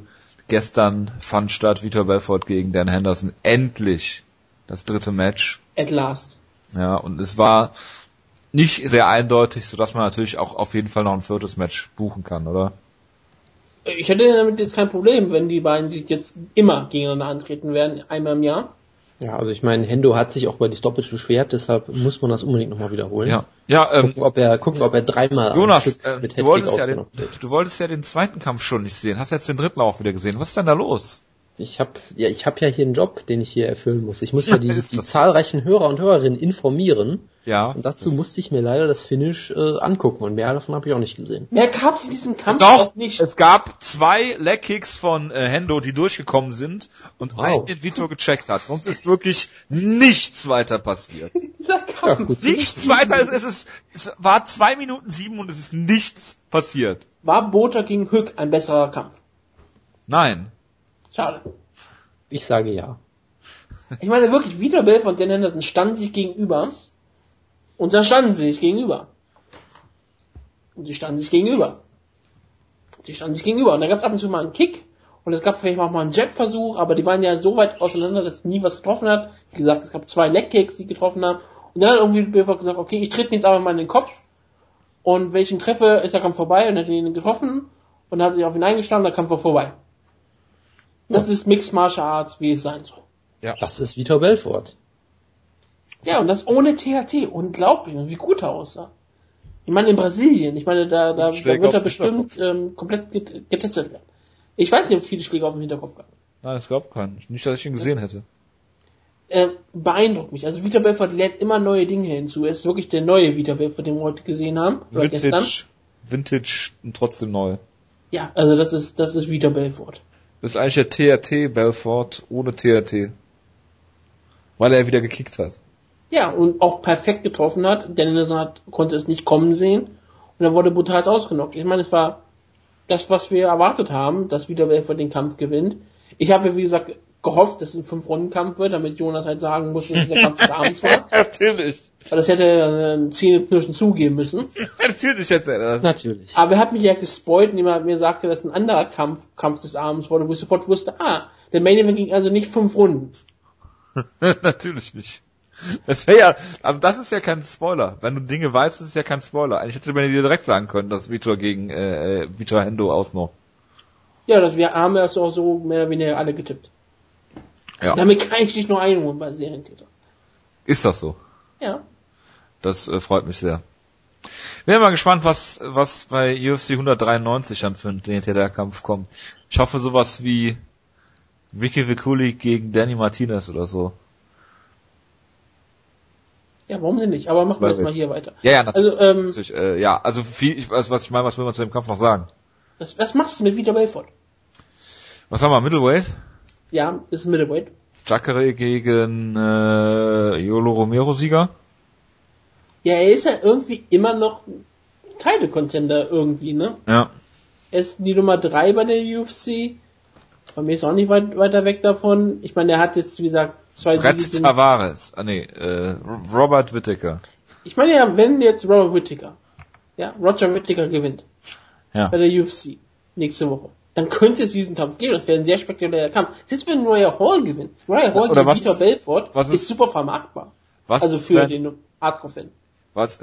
Genau, für den. Äh, was ist denn, wenn Michael Bisping zurückkommt? Du möchtest, dass Michael Bisping stirbt. Das finde ich sehr ähm, positiv. Der äh, fordert doch die ganze Zeit ein Rematch. Ja, ist, warum auch nicht? Eigentlich ist das, eigentlich ist das sogar, wenn du ehrlich bist, ein idealer Kampf. Denn Vitor Belfort kriegt keinen Title-Shot mehr in naher Zukunft. Also nicht das gegen, also nicht gegen äh, Chris Weidman. Lo- Rockhold kannst du noch äh, bucken. Wenn Rockhold verliert, dann kannst du es, äh, ich, selbst, selbst wenn Rockhold äh, den Titel gewinnt. Ich weiß nicht, ob du das wirklich machen möchtest. Klar, sie hatten einen Kampf gehabt, den hat Vitor Belfort damals ja, ähm, gewonnen. Ja, deshalb kannst du es klar, aber es ist diese T H T-Geschichte. Ich weiß nicht, ob die U F C das unbedingt so dringend möchte, aber klar, kannst du wunderbar vermarkten, dass jetzt der saubere Vitor Belfort antritt. Ja, ich hab einen Kampf. Aber ich meine, ich fand den, äh, den Mike Bisping wirklich perfekt, weil ich dachte, okay, die hatten auch schon ihren Kampf gehabt mit T R T und deswegen wäre es sehr schön, wenn Bisping danach bekommt. Aber wenn es ist auch Bisping so ein Kampf, T R T bekommt. Es ist auch so ein bisschen die Sache, wo Vitor Belfort nicht direkt danach wieder ins Titelgeschehen eingreift. Aber falls Michael Bisping gewinnt, Vielleicht kann er dann mal auf, aufgrund dieses Kampfes endlich seinen Titelshot bekommen. In England. Ja. Ich meine, warum denn nicht? Ich sag mal ganz ehrlich, Chris Weidman gegen Michael Bisping, wenn Weidman Titel verteidigt, wäre das Beste für, für Chris Weidman, was passieren könnte. Nicht ein vermarktbarer Gegner für ihn. Und wenn der Kampf vielleicht wirklich so in London stattfinden würde oder Manchester, wo auch immer, dann wäre das vielleicht sogar ein wirklich großer Kampf für Weidman. Egal, ob er mit Michael Bisping komplett den Boden aufwischen würde. Das spielt ja keine Rolle. Was hältst du denn von Vitor Belfort gegen Derrick Brunson? Sehr viel. Ja, ich, wahrscheinlich würde Brunson den Kampf gewinnen. Wahrscheinlich. Nur Takedowns. Ich wäre davon sehr unterhalten worden. Fünf Runden Takedowns, äh, Fight of the Year. Für Jonas, ja, absolut. Ja, oder du kannst ihn ja immer noch die, die Divisions springen lassen. Du kannst ihn ja zum Beispiel auch gegen Glover Teixeira booken. Oder du sagst, du machst äh, Ryan Bader gegen Rumble Johnson Gewinner. Oder wir holen Chael Sonnen zurück. Der will ja nicht zurück. Ja, ja, natürlich. Jonas. Ich habe nichts weiter zu sagen zu diesem Kampf. Wir reden da schon viel zu lange drüber. Nein. Was willst, was willst du mit Dan Henderson machen? Soll er denn weiter in den Jugend? Was soll man mit Dan, was, ernsthaft? Was soll man mit Dan Henderson machen? Er, er soll bitte den, er soll bitte den Job von Matt Hughes kriegen. Und ja, dann irgendwie Kämpfern sagen, wie sie sich verhalten sollen. Oder irgend so ein Bürojob halt. Hat er nicht vor kurzem ein Interview geführt, dass er Kämpfer haben möchte jetzt gegen Anderson Silva und gegen John Jones? Ich sag da gar nichts. Das sind in den letzten beiden, er hat noch zwei Kämpfe. Also nach diesem Kampf hat er noch zwei Kämpfe. Ja. Und er hat gesagt, er möchte eigentlich unbedingt ein Rematch gegen Anderson Silva und gegen Gegard Musashi möchte er noch machen. Glaube ich hier. Ah, war ja auch, war auch eine Early, Early Stoppage damals. Das passt, passt schon alles. Also diese beiden Rematches möchte er jetzt unbedingt gleich noch haben. Und der, ganz ehrlich, der Henderson gegen Anderson Silva ist für eine, ist für eine U F C-Show eigentlich auch ideal. Vermarktbar ist es wirklich. Scott Coker würde es booken. Ja, spricht absolut dafür, dass man es booken sollte. Wenn meinetwegen es kann auch zu Bellator so gehen und gegen Tito Ortiz kämpfen. Das wäre auch ziemlich geil. Nein. Machen wir mal weiter mit dem Co-Main-Event, bevor das hier Züge annimmt, die als Anstiftung zum Mord ausgelegt werden können. Ganz ehrlich, Tito Ortiz gegen Dan Henderson, wo ist die Anstiftung vom Mord? Glover Teixeira gegen Patrick Cummins. Und Jonas, du hast schon geschrieben, Äh, bei, auf dem äh, Moonsault-Board, äh, dass du den Kampf nicht so gesehen hast, wie er eigentlich jetzt stattgefunden hat. Und ich habe mir eigentlich genau das, was da passiert ist, so vorgestellt, dass ähm, kann man vielleicht geschrieben? Weiß ich gar nicht mehr. Ich glaube, du hast das. Ich habe ja auf, ich, ich habe auf Glover Teixeira getippt, das weiß ich noch. Ich muss jetzt noch meinen eigenen Post lesen. Lies mal deinen eigenen Post. Es kann sein, dass ich ihn missverstanden habe, glaube ich aber nicht, weil ich verstehe dich eigentlich nie falsch. Deswegen. Ich habe geschrieben, souveräne Leistung von Glover. Und dann habe ich später geschrieben, dass Tavares, äh, ich, ich den Sieg von Tavares nicht erwartet hatte in dieser Form. Moment, ich lese mal durch. Ja, da steht's ja. Dann habe ich mich vertan. Hat der Jojo begeht Fehler?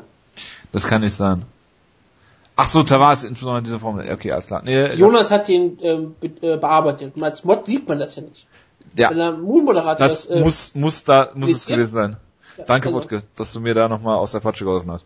Nein, im Ernst. Also es war ja das, was, was zu vermuten äh, gewesen war. Ähm, Cummins holt einige Takedowns. Übrigens finde ich, dass äh, der gute Clay Guida mal in die Pat Cummins Takedown-Schule gehen sollte, weil ähm, er das eigentlich in der ersten Runde gut gemacht hat. Äh, er hat den Takedown geholt und lag immer in der Side-Control. Gut, dann ist er direkt aufgestanden worden von Glover Teixeira, nicht vom Ref. Ähm, In der Side-Control, dann hat er später mal die Half-Guard gehabt, konnte das ein bisschen halten, aber hat ihn nie richtig am Boden halten können. Und im Stand hast du halt gesehen, okay, er ist in der ersten Runde von der Ringglocke im Prinzip gerettet worden.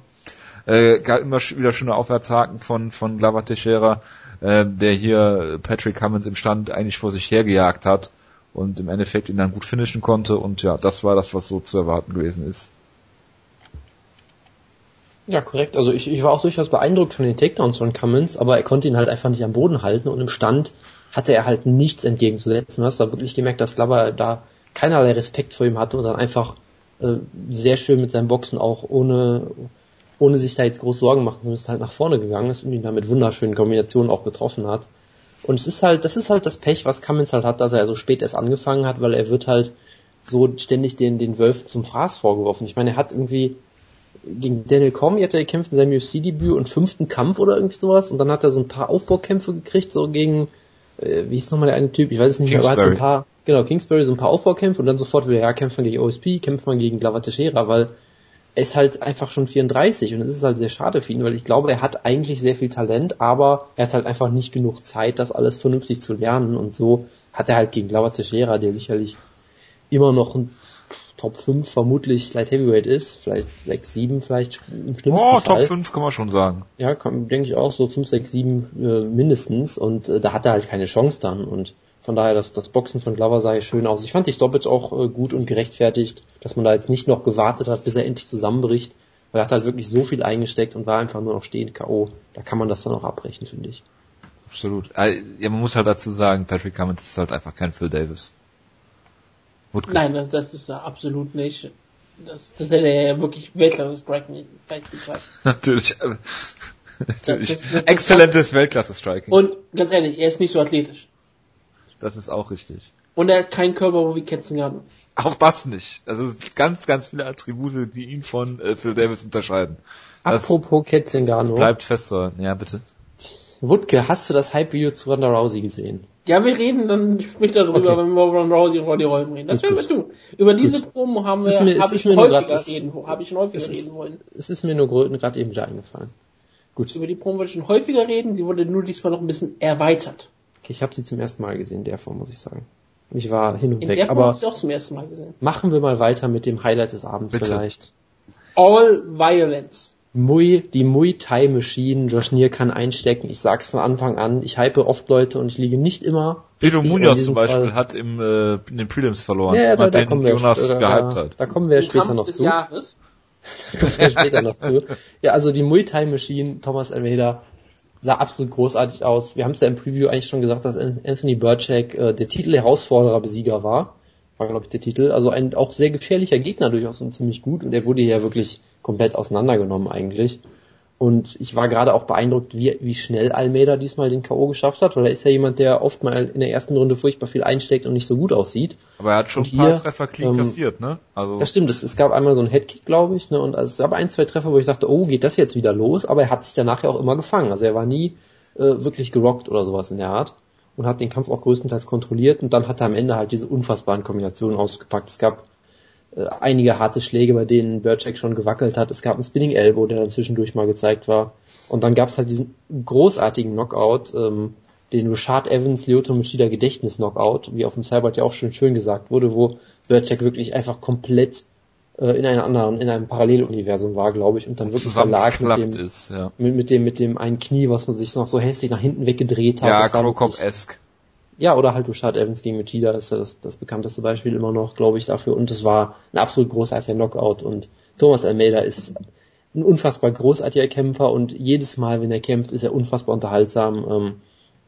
Es gab auch noch auf Twitter nach dem Kampf den, den sehr lesenswerten Account, der Grabaka Hitman, der sehr viele GIFs postet. Der hat, glaube ich, nach dem Kampf einfach irgendwie jedes Finish von Thomas Almeida einfach als GIF rausgehauen. Und äh, da kann man sich nicht dran satt sehen, was der alles für großartige Knockouts rausholt. Es ist einfach ein absoluter Traum. Ja, und er ist einer der besten Offensivkämpfer, die ich je gesehen habe, mehr oder weniger in der U F C. Was er dort leistet, ist großartig. Seine Gewalt ist einfach totale Unterhaltung. Und ich möchte ihn eigentlich nie gegen Top-Leute sehen. Ganz ehrlich gesagt, stellt ihn immer gegen irgendwelche Leute, die ähm, auch Probleme haben in der Defensive, und lasst ihn gegeneinander antreten. Und Thomas Almeida wird sie alle brutal ausknocken. Und das wäre glorreich, das wäre schön. Thomas Almeida könnte euch ein Star werden. Und er wird zwar nie, dadurch nie einen Titel gewinnen und besser werden, aber das ist vollkommen egal, es würde mich unterhalten. Denn es ist immer so, so eine Frage, weil er wurde auch von Burchak, wie Jonas, äh, Jojo auch angemerkt hat, klar getroffen, Jonas hat das ja auch besprochen. Es, ich weiß nicht, ob er wirklich in der Defensive besonders stark ist, ob er da noch ein bisschen Zeit braucht, ist eine andere Frage. Er ist ja noch ziemlich jung. Braucht er auf jeden Fall. Also, aber, aber ja. Er ist halt jemand, der jetzt auch bald sehr stark gebuckt wird, denn auch die U F C hat ja, die Kommentatoren darüber gesprochen, dass er jetzt bald gegen die schweren Jungs der Division antreten wird. Und ich meine, wir wollten ja alle gegen John Lineker sehen. Das, die Sache ist halt die. Erinnert mich aus mehreren, mehreren äh, Sachen her irgendwie an Shogun Hua. Trainiert bei Shootobox.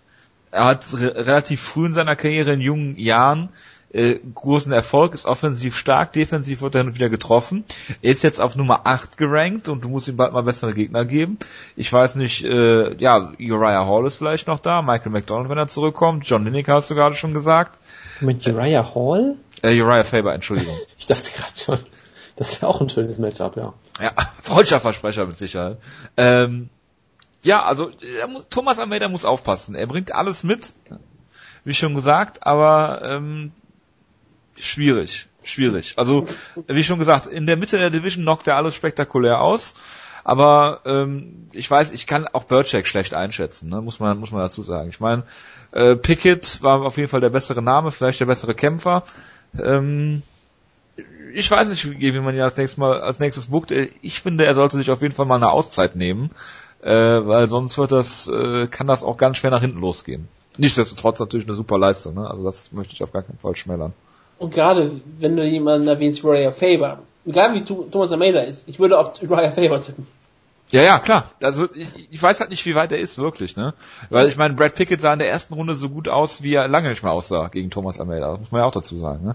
Weil ihn Almeida es erlaubt hat, ne? Bis er dann, bis er dann äh, Flying Knees ausgetauscht hat. Und was für ein Flying Knee gefressen, ja, gefressen hat. Also es war traumhaft, also wirklich. Wie gesagt, deswegen, Thomas Almeida ist ein spektakulärer Kämpfer, jemand, der die Bantamweight Division absolut belebt, und das ist super für die Division, dass es solche Kämpfer gibt. Und das wäre auch wirklich bestimmte Kämpfe haben, die wir einfach sehen wollen. Wie gesagt, John Liger haben wir jetzt am Anfang mal erwähnt. Das ist einfach ein Kampf, der nur spektakulär sein kann. Absolut. Jonas, möchtest du abschließend noch irgendwas sagen? Er hat fiese Aussetzer, schreibt er gerade in den Chat. Ja, das ist, das ist nicht weiter neu bei ihm. Das ist auch sehr schade, weil äh, ich habe eigentlich nur den K O von Alex Oliveira noch gesehen von der Maincard und sonst nichts mehr. Ich auch nicht wirklich, nee. Ich hatte heute auch nicht wirklich viel Zeit, das war relativ tragisch gewesen, aber es ist meine Schuld. Das aber Alex Oliveira gegen Piotr Hormel, wir können ja drüber reden. Alex Oliveira, der ähm, brasilianische Cerrone, hat diesen Kampf mit einem wunderschönen Knockout gewonnen, nicht wahr? In der Tat. Mehr habe ich jetzt nichts zu sagen. Okay. Rashid Magomedov, über den Jonas bestimmt ähm, zwanzig Minuten reden könnte, wenn er hier könnte. Jonas sagt aber auch, es gibt nicht mehr als den K O. Okay, das ist sehr schön, aber gab gab es denn Sachen bei Rashid Magomedov? Jonas, schreib einfach in den Chat rein. Glaub, wir geben es an die User weiter. So ein bisschen wie ein Telegramm oder so. Du kannst dir Zeit lassen, keine Sorge. Ich glaube, ich höre ihn. Darth Vader ist gerade da. Ja, jetzt jetzt geht's gerade, glaube ich, wieder. Ja, machst du mich jetzt wieder? Ja, schnell. Okay. Ja, also ähm, Rashid Magomedov ähm, sah hier sehr schön aus. Er, er wirkte halt einfach unfassbar erfahren und souverän im Stand da. Hat jede Aktion eigentlich gepasst. Er hat irgendwie keinen Schritt zu viel gemacht, keinen keine wilden Schwinger gezeigt, sondern immer sehr präzise mit seinen Bewegungen und Strikes. Er hat irgendwie... Ja? Er kämpft wie ein russischer Kämpfer, wie man sich vorstellen würde, ne? Bewegt ja, also, sich, wie er muss und gewinnt. Ja, aber er ist halt auch sehr erfahren. Das sieht man da, glaube ich, auch schon aus. aus. Er hat bestimmt auch sehr viele Kickbox-Kämpfe und sowas gehabt. Und äh, der hat jetzt auch nicht versucht, den K O um jeden Preis zu erzwingen, sondern hat einfach äh, sehr souverän gekämpft. Und gegen Gilbert Burns, der ja auch ein sehr äh, talentierter Grappler ist, ist sicherlich eine gute Idee. Er wurde anfangs einmal zu Boden genommen, äh, zweimal sehr schön, hat sich dann wieder hochgekämpft. Und im Stand war er halt einfach um Welten besser als Burns und hat ihn da ziemlich auseinandergenommen. In Runde zwei hätte er ihn eigentlich ausnocken fast schon müssen, auf jeden Fall können, hat dann halt ein bisschen zu wenig Druck gemacht. Das war so die... die Schwäche an der Leistung von ihm, aber ansonsten war das eine sehr gute und souveräne Leistung von ihm. Ja, hervorragend. Ich würde, mir ho- ich würde mir hoffen, dass er ein Rubber-Match gegen Frodo Kaspelaev hat, der auch in die U F C wechseln könnte. Ja. Hätte ich nichts gegen. Gut, dann machen wir weiter mit Corey Anderson gegen Fabio Maldonado. Jonas, willst du was dazu sagen? Ich habe den Kampf nicht geguckt. Schade. Dann machen wir... Hast du nicht in voller Länge geschaut, Jojo, jo- oder irgendwie sowas? Ich? Nein, ich habe angefangen ihn zu gucken und es ah, war okay. So furchtbar. Also ich habe ich, ich hab, ich hab leider nur sieben Tage in der Woche, deshalb habe ich keine Zeit für Corey Anderson kämpfen. Das ist sehr Student schade. Student fünfundfünfzig Komma acht. Wie hat uns denn die Maincard gefallen? Ich habe euch da gesagt, die Maincard war relativ kurzweilig. Ähm, klar, weil die letzten Kämpfe auch alle per äh, K O geendet sind. Ähm, ich fand im Gegensatz dazu die äh, Prelims eher lang, langatmig. Ähm, nichtsdestotrotz äh, habe ich mich schon gut unterhalten gefühlt von der Maincard. Das kann man jetzt nicht nicht sagen. Also Thomas Almeida und auch Vitor Belfort haben meine sadistische Ader völlig geprägt und ähm, völlig erfüllt. Ich war ähm, sehr erregt und sehr froh über diese über diese Kämpfe. Über den Rest der Card ähm, hülle ich ein bisschen den Mantel des Schweigens. Es war nicht so, dass ich ähm, nach Bellator noch unbedingt sehen wollte. Es war, nicht, es war kein Royce Gracie Kampf dabei. Nein, aber ein Gleason-Tibau-Kampf war dabei. Der hat jetzt mehr Kämpfe mit Sicherheit als äh, Royce Gracie in der U F C. Hat Abel Trujillo besiegt. Per offiziell ist eine Technical Submission. Ähm, der Kampf fing an, als Gleason Tibau natürlich seinen Double Leg of Doom ausgepackt hat am Käfig. Äh, Abel Trujillo zu Boden genommen hat. Es ist nicht viel passiert. Er hat immer mit äh, äh, Submission so ein bisschen rumhantiert. Am Ende hat er den Rücken gehabt, Gleason Tibau, und hat dann... Äh, einen Rear Naked Choke drin gehabt. äh, El Trujillo hat den Fehler gemacht, die Augen zuzumachen, der Ref war es genug, er hat nicht mal eine Armprobe gemacht, die, lieber Wutke, man ja aus dem Professional Wrestling kennt, yep. Und er hat einfach beschlossen, dass El Trujillo am Ende ist, hat den Kampf beendet, und äh, Jonas ist der glücklichste Mensch der Welt gewesen. Ja, also ich, ich, äh, ich bin ja jemand, der gerne mal ein Auge zudrückt bei solchen Sachen, deshalb mir mal natürlich egal. Ich habe es auch im ersten Moment, muss ich sagen, live nicht gemerkt. Also ich kann durchaus ein bisschen den Referee verstehen. Weil der Arm halt vier von Torino, der. Ja, ja. Genau, und der hat es auch, also es sah ja, gerade im Replay, du hast es ja, glaube ich, im Gruppen, Gruppenchat schon schön gesagt, es sieht im Replay weniger aus wie ein Choke, als dass er einfach versucht, ihm den Kopf abzureißen. So, aber hey, wunderbar. Und ich behaupte einfach, dass es auch am Ausgang nicht viel gemacht hätte, weil Abel Trujillo ist jemand, der ist in der ersten Runde, der ist in der ersten Runde sehr gut und danach baut er sehr ab, und er wurde hier in der ersten Runde schon komplett auseinandergenommen. Und am Boden ist bekannt für seine Kondition. Ja. Ja. Und er sah am Boden wie ein absoluter Anfänger aus hier, und Tibau hat gemacht, was er wollte, und deshalb glaube ich, dass er auch so dann später getappt worden wäre. Aber klar, das war eine schlechte Ringrichterleistung. In dem Fall verzeihe ich das dem Ringrichter mal, weil natürlich, es war Gleason Tibau, Team Schlagkraft, das Maskottchen schlechthin. zwei null, ähm, Team Schlagkraft an diesem Abend. Und Abel Trujillo ist ein großer Unsympath, deshalb freue ich mich natürlich sehr, dass er verliert. Und äh, ja, das war auf jeden Fall ein, ein sehr schöner, sehr schöner Moment für mich. Was man aber mal Abel Trujillo zugute sprechen muss, wie er reagiert hat nach der Niederlage, war sehr, sehr fair. Er ist nicht durchgedreht, er hat nicht auf den Ringrichter eingeschlagen, er, ist, er ist einfach rausgegangen, war, glück, äh, war unglücklich, hat, das auch, hat auch gesagt, dass er mit der Entscheidung nicht zufrieden ist, aber er hat jetzt niemand verprügelt danach. Das ist schon mal für ihn eine unfassbare Steigerung, und man sieht daran, manche Menschen verdienen auch eine dritte, vierte Chance. Absolut. Ähm, Wutke, eine Frage an dich. Wer ist der bessere Tibau, Gleason oder Tim? Oh, das ist, äh, welcher Sport, das ist natürlich eine spannende Frage. Ich glaube, Tim Tebow wäre ein besserer Mixed Martial Arts Kämpfer, aber Gleason, aber Gleason Tebow wäre bestimmt ein besserer Quarterback. Ja, absolut. Dem, dem ist nichts hinzuzufügen. Jonas, ähm, willst du noch irgendwas besprechen von den Prelims außer Thiago Tavares gegen Clay Guida? Äh, aber natürlich doch, also. Ich will glaube über alle Kämpfe da reden. Nein, nein, nein, nein, nein, nein. Kevin Sousa gegen Chess Gelly fand ich sehr unterhaltsam. Ja, Chess okay. Gelly ist für mich, mich jemand, seitdem er Tom Ninimeki besiegt hat, interessiere ich mich sehr für ihn. Ach so, ah ja, ähm, das ist einer von den vielen, die das geschafft haben. Also Chess Gelly ist so jemand, der hat einen sehr guten Ringer-Hintergrund und hat jetzt ähm, vier Siege in der U F C, hat nur gegen Top-Talent Mirsad Bektic verloren. Also und das ist auch alles... eine Niederlage gehabt. Ja, weil er ihn, glaube ich, mit einem illegalen Knie fast ausgenockt hat. Aber ist ja egal. Auf jeden Fall hat er eine, eine sehr gute Siegesserie. Hat auch das äh, Striking-Monster äh, Sean Soriano klar besiegt zum Beispiel. Natürlich! Hat äh, Jim Ehlers ausgenockt. Den er jemals hatte. Und also ich finde Chess Gilly äh, sehr interessant. Er hat den Nickname The Scrapper. Das ist auch irgendwie, weil Kämpfe von Chess Gilly sind wirklich immer ein Kampf um Leben und Tod, habe ich das Gefühl. Das ist immer irgendwie sehr absurd, weil er irgendwie immer gleichzeitig gut aussieht und meistens aber auch total... Äh, total große Schwächen zeigt oft, also in dem Kampf war es halt auch so, er hat ihn erst wunderbar zu Boden genommen, hat ihn fast submitted, dann ist er wieder aufgestanden, sah dann so aus, als würde er gleich tot umfallen, also er wirkte auf einmal sehr erschöpft, wurde dann fast ausgenockt, hat ihn dann in der zweiten Runde einfach wieder zu Boden genommen und sofort getappt. Also das ist so ein Kampf, wo ich mir denke, okay, du sahst eigentlich gut aus, dann wirst du zwischendurch mal fast ausgenockt, aber am Ende siehst du wieder gut aus. Ähm, das war auch gegen Jim Ehlers, das war auch so ein absurder Kampf, glaube ich, wo er ihn am Ende ausgenockt hat und dabei irgendwie zu, zu Boden genommen wurde oder auch fast ausgenockt wurde, oder, also er hat oft so Kämpfe, wo er denkt so, okay, er hat natürlich auch, ich glaube, das war der Kampf gegen, genau, der Kampf gegen Sean Soriano war das, wo er irgendwie, äh, die längste U F C Post-Fight-Proben aller Zeiten gehalten hat, weil er nach jedem Wort irgendwie zehn Sekunden Luft holen musste, weil er irgendwie innerhalb von vierzehn Tagen drei, zweimal gekämpft hat und dann halt so kaputt war. Also er ist immer, er besiegt, er steht eigentlich immer gegen gute Leute, weil ich meine, Jim Ehlers ist gut, äh, Soriano, ja gut, Nimeki, ja gut. Überhaupt nicht, ja, aber und bei der auch nicht. Ich sag mal so, er, es ist schon, er, er besiegt jetzt keine Cans oder sowas. Es sind schon zumindest solide ja, doch, Leute. Und, Er sieht meistens irgendwie gut aus, zeigt aber gleichzeitig viele Schwächen dabei und das macht die Kämpfe von ihm eigentlich immer sehr unterhaltsam und auch dieser Kampf war sehr unterhaltsam, muss ich sagen. Wenn und, er, das hat mich, hat mich sehr gefreut. Ich habe da eine wichtige Frage.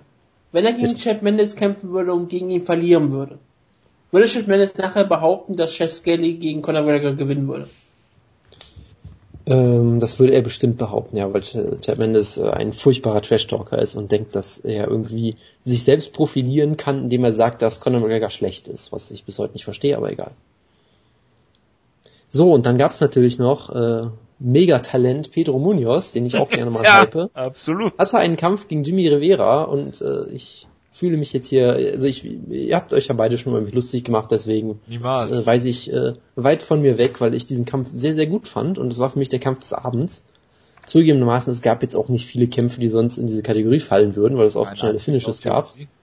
Aber das war für mich ein sehr unterhaltsamer Kampf auf jeden Fall, in dem beide eigentlich gut aussahen, weil dass Pedro Munoz gut ist, wusste man vorher schon. Ich hatte von Jimmy Rivera noch nie was gehört. Ich dachte, das ist vielleicht so ein Aufbaukampf, gerade weil es in Brasilien ist, aber nein.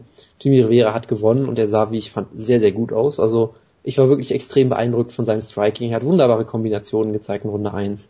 Äh, schöne Body-Strikes, auch schöne Kicks, äh, sch- schönes Boxen, äh, sehr gute Takedown-Defense. Also ich war da wirklich sehr begeistert von. Dann ist Munoz äh, noch ein bisschen in den Kampf zurückgekommen, hat die zweite Runde vermutlich gewonnen, hat ihn da einmal gerockt. Ähm, es gab einige unterhaltsame Szenen, wo Munoz versucht, eine Guillotine zu pullen und dann geslammt wird und, und so weiter und so fort. Äh, dritte Runde war auch wieder sehr eng und Rivera hat den Kampf, äh, wie ich finde, auch zu Recht gewonnen, aber es war auf jeden Fall auch ein sehr enger Kampf.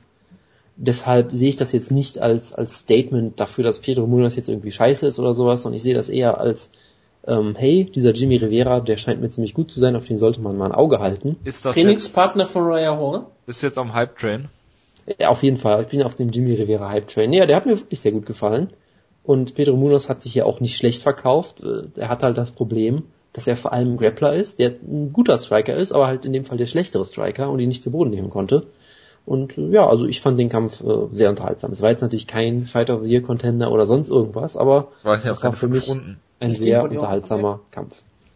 Ja, aber äh, das Meme darf auch langsam mal sterben. Nein, das wird Nein. niemals sterben. Erst nach fünf Runden.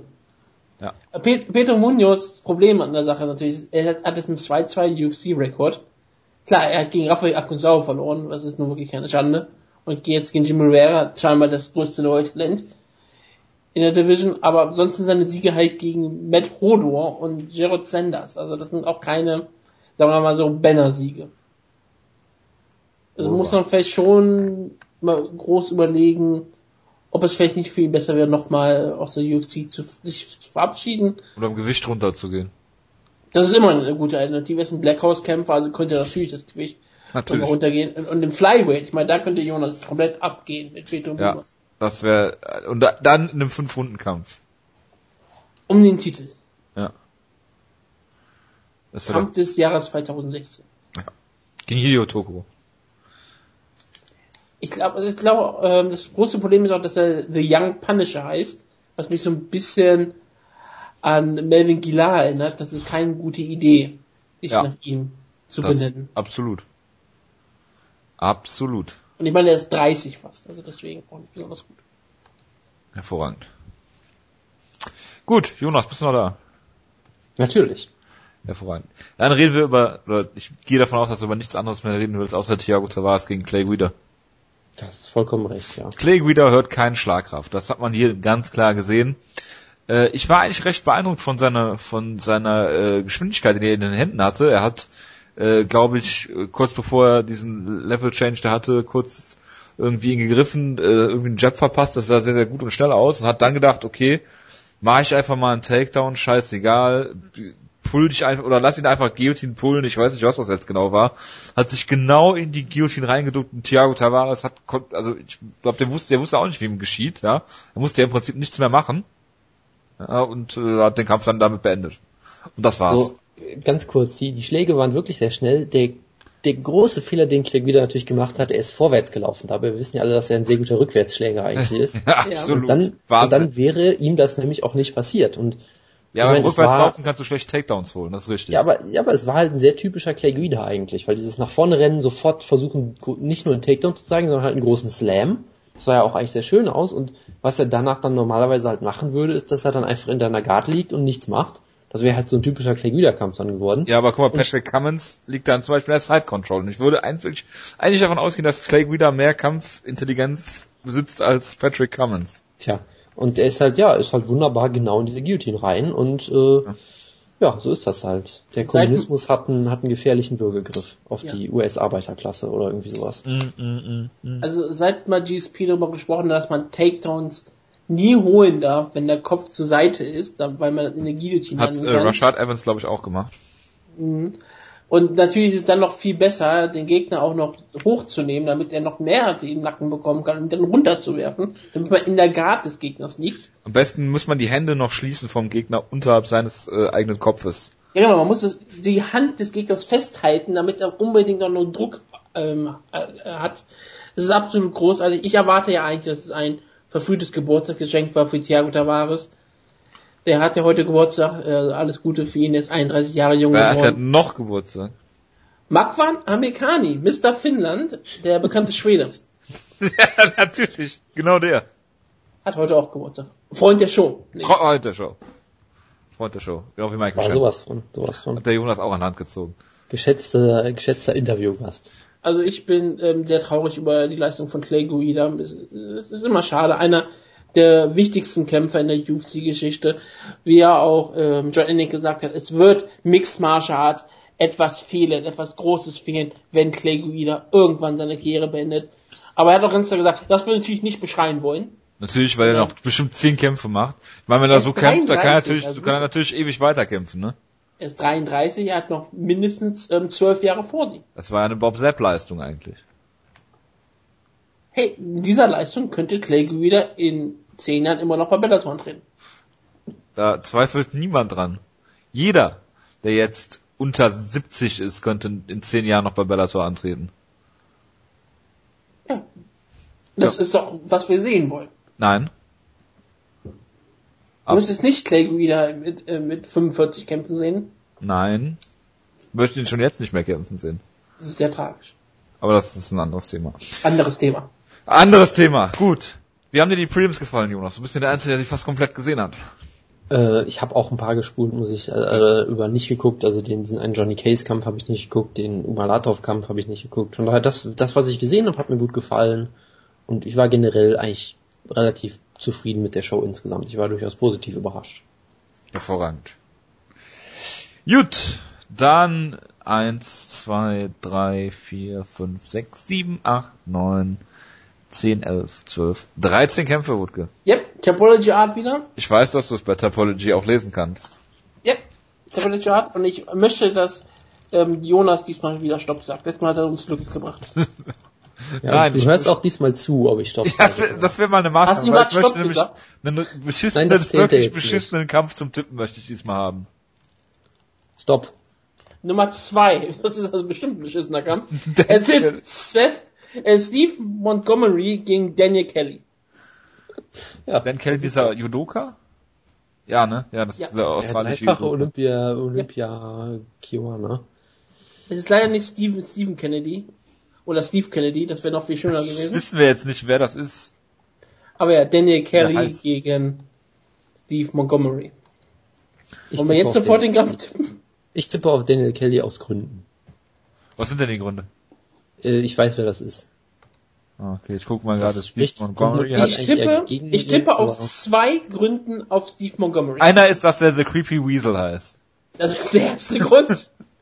Der zweite Grund ist, Daniel Kelly wurde von Sam Alvey ausgenockt. Ja.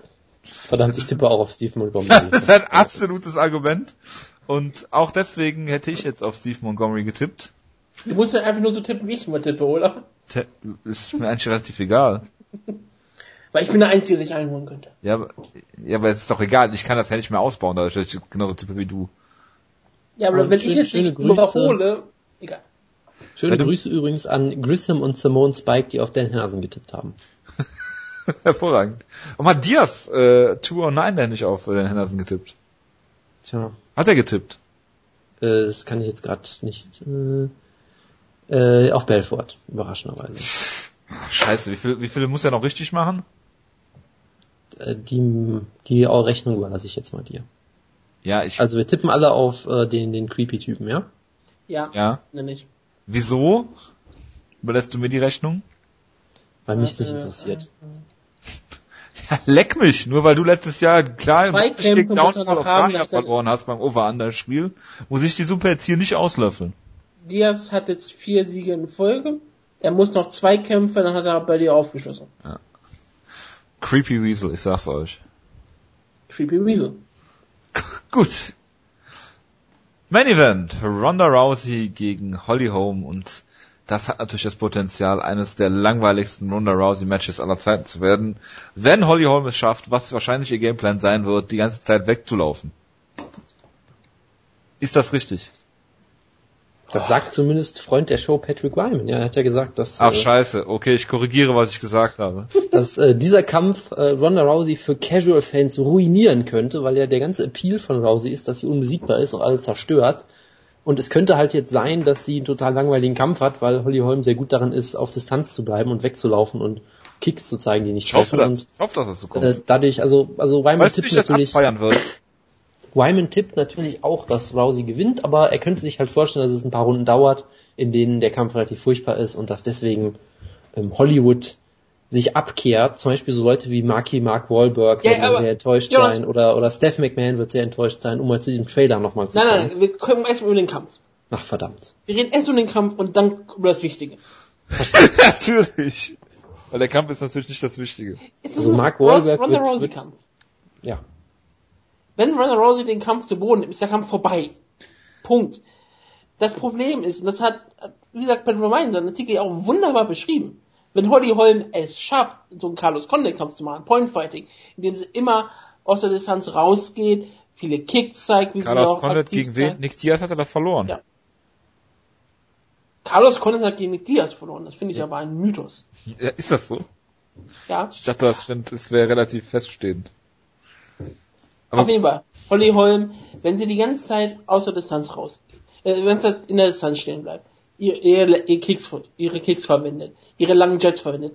Die Sache mit jemandem wie Holly Holm ist immer, wenn du gegen eine Gegnerin kämpfst, die eine bestimmte Stärke hat, egal wie, was man über sie sagen kann, sie war eine Weltklasse-Boxerin, ähm, egal wie stark die Division sind, was auch immer, in ihrer Division war sie absolut Weltklasse, sie hat viele Titel gewonnen, was auch immer. Ob sie spektakulär ist, eine andere Frage. Ist auch völlig egal. Sie ist in ihrer, ähm, ähm, was in ihrer Disziplin ist sie wirklich, wirklich stark. Und Ronda Rousey hat bewiesen, dass sie natürlich wunderbare Schlagkraft hat. Also sie hat alles, was du brauchst in, in der Division bei den Damen.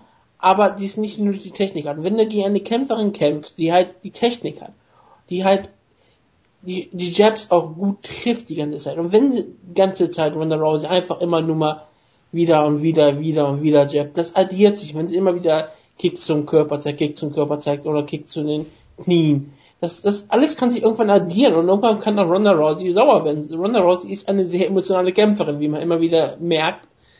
Und das kann irgendwann zum Nachteil werden. Und wenn irgendwann sie, ist alles sie nervt, dann weiß man nicht, wie Ronda Rousey reagiert. Und gerade, wir wissen auch nie wirklich, wie Ronda Rousey in den späteren Runden ist. Sie hat Micha Tate in der dritten Runde auch noch klar besiegt und sie war eigentlich nie wirklich unter großen Problemen. Ja, gut, Micha Tate hat auch immer und immer wieder denselben Fehler gemacht. Du erinnerst dich? Ich dachte, du wolltest dich ausführen, aber... Ach so, nein, nein, nein, ich wollte nur sagen, dass Micha Tate die ganze Zeit Double-Leg-Takedowns geholt hat und die ganze Zeit dabei gesweept worden ist. Ja, das ist keine schlaue Taktik. Sie hatte, sie ist keine ähm, Taktikerin. Das muss man. Muss ich würde mal sagen, dass wenn Rousey wirklich in die dritte Runde gehen sollte mit Holly Holm, sie wesentlich äh, äh, wesentlich unentspannter sein kann wird, wie, als wenn sie gegen Micha Tate in die dritte Runde geht in ihrem Kampf, weil da ja alles nach Plan lief. Und wenn sie jetzt drei Runden hinter Holly Holm hergelaufen wäre, ja läuft richtig. Das ist auch ein äh, richtiger Satz. Dann äh, äh, glaube ich, dass sie Fehler begehen würde. Und die Sache, wie wir nochmal klar ansagen, niemand glaubt wirklich, dass Holly Holm den Kampf gewinnt. Nein, aber, Gottes Willen. Aber sie kann es wirklich hässlich machen.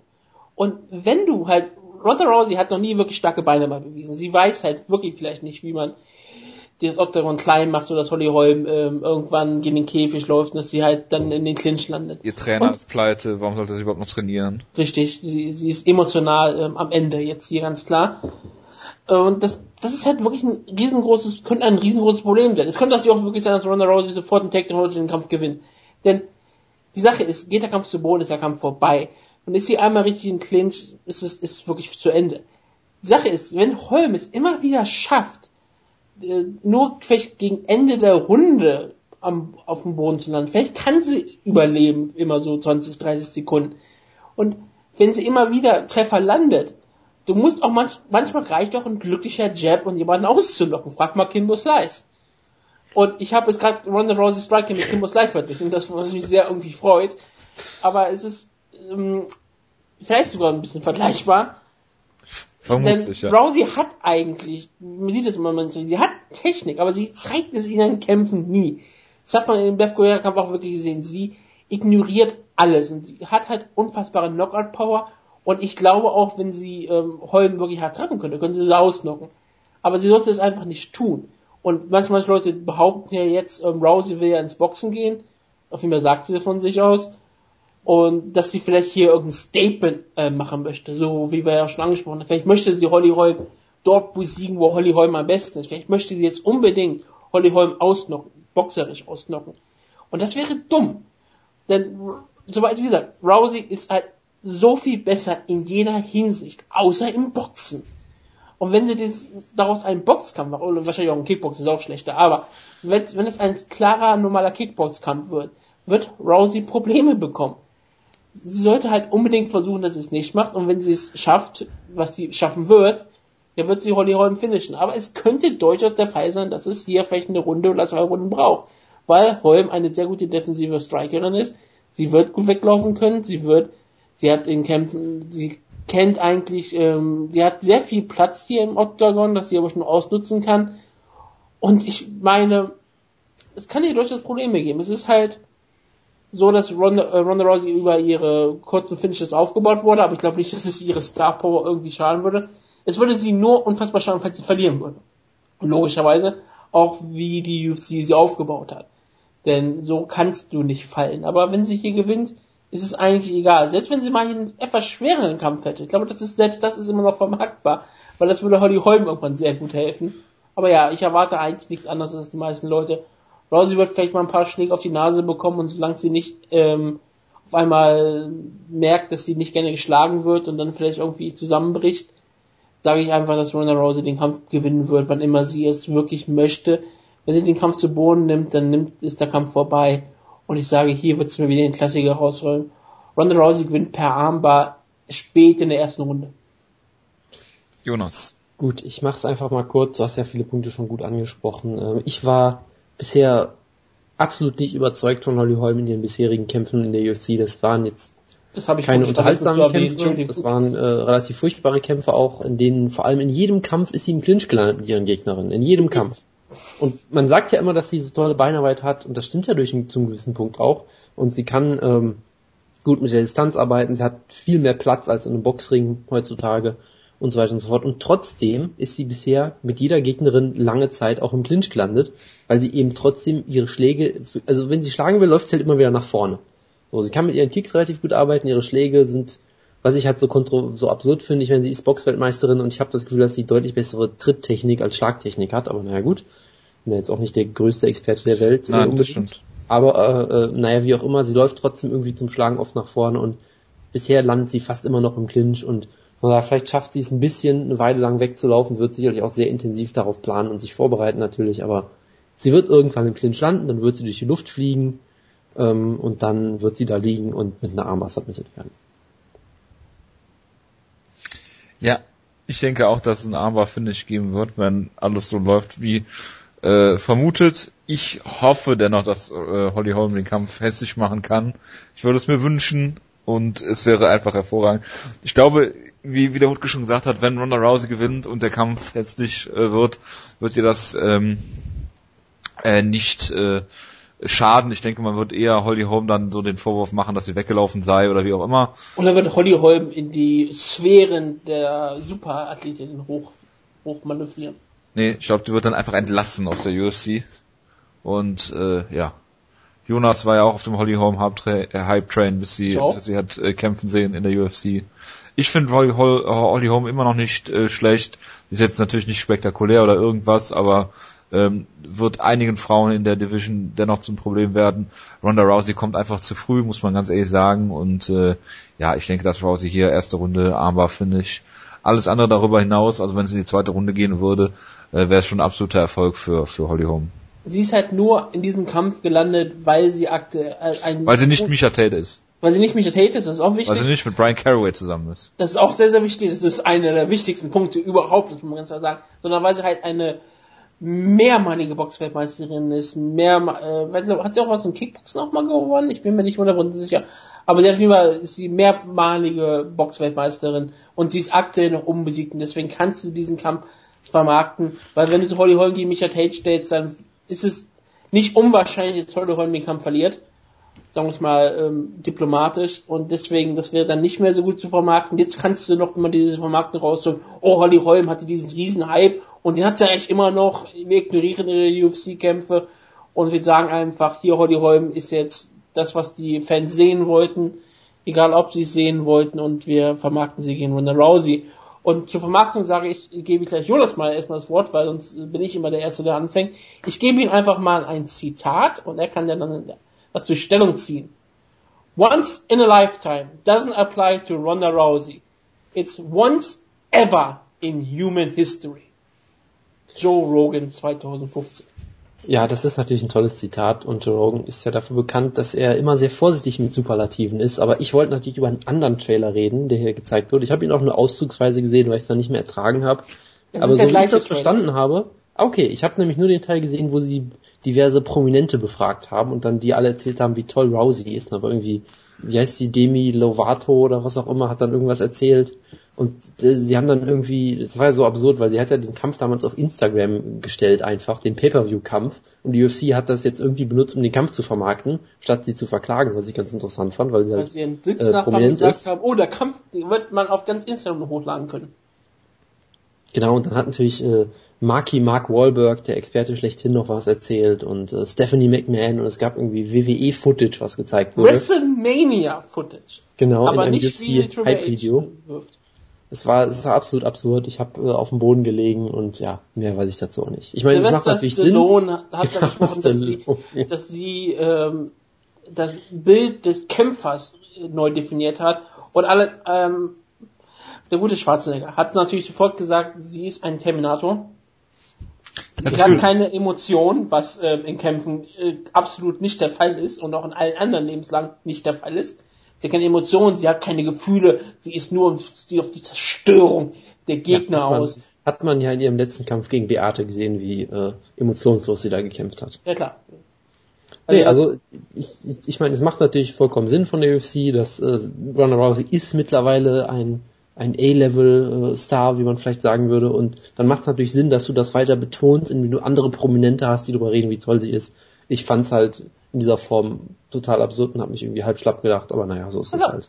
Dieser Teil des Trailers fand ich okay. Weil du willst wirklich zeigen, Ronda Rousey ist größer als, als andere. Und sie ist nicht nur irgendwie eine Kämpferin. Sie ist, sie ist ein Kulturobjekt Amerikas aktuell. Sie ist wirklich, wirklich Teil des Mainstreams, das ist ganz klar. Sie ist wirklich größer als die U F C. Sie ist größer, als dieser Sport sein kann. Und es ist einfach beeindruckend, ohne Ende. Und es ist spektakulär, was man für Leute da so rausgeholt hat.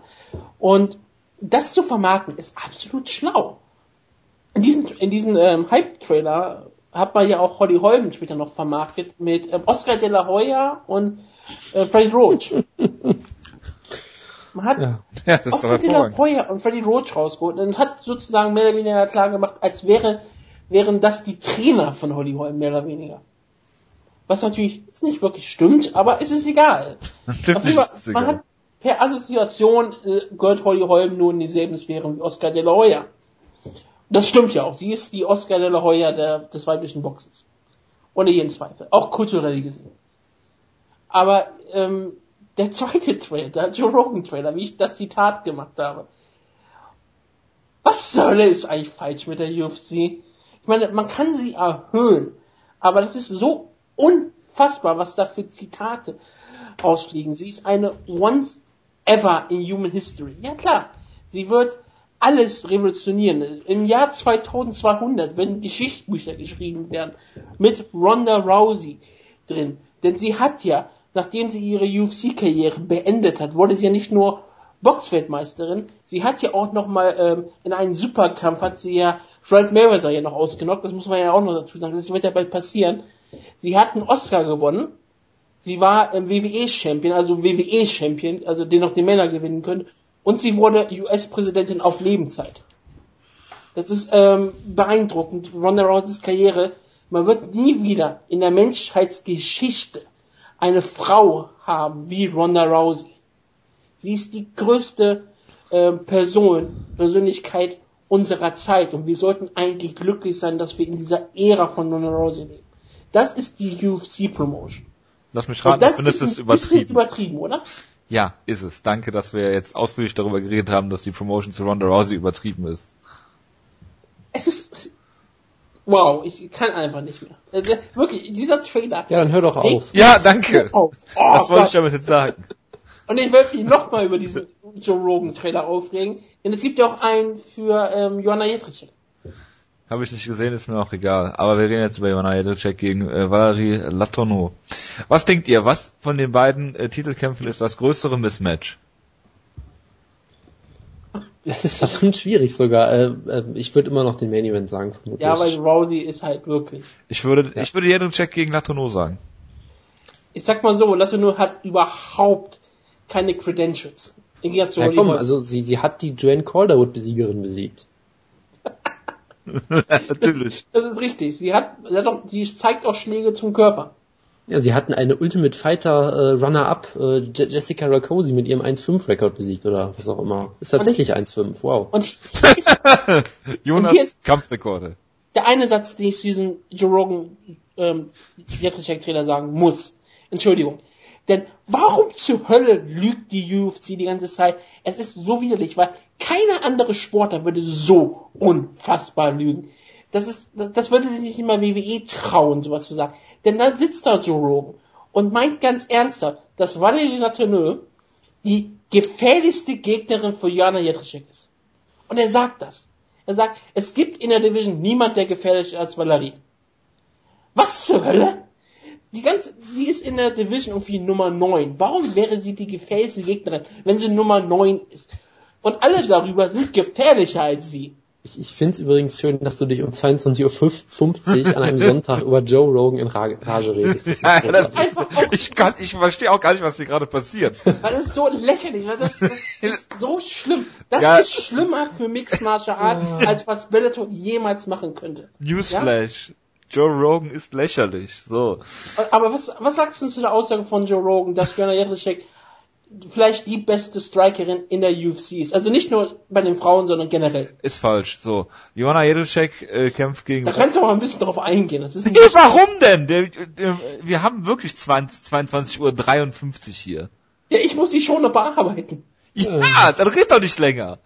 Also was ganz klar ist, äh, Joanna Jędrzejczyk hat diesen Muay Thai-Hintergrund.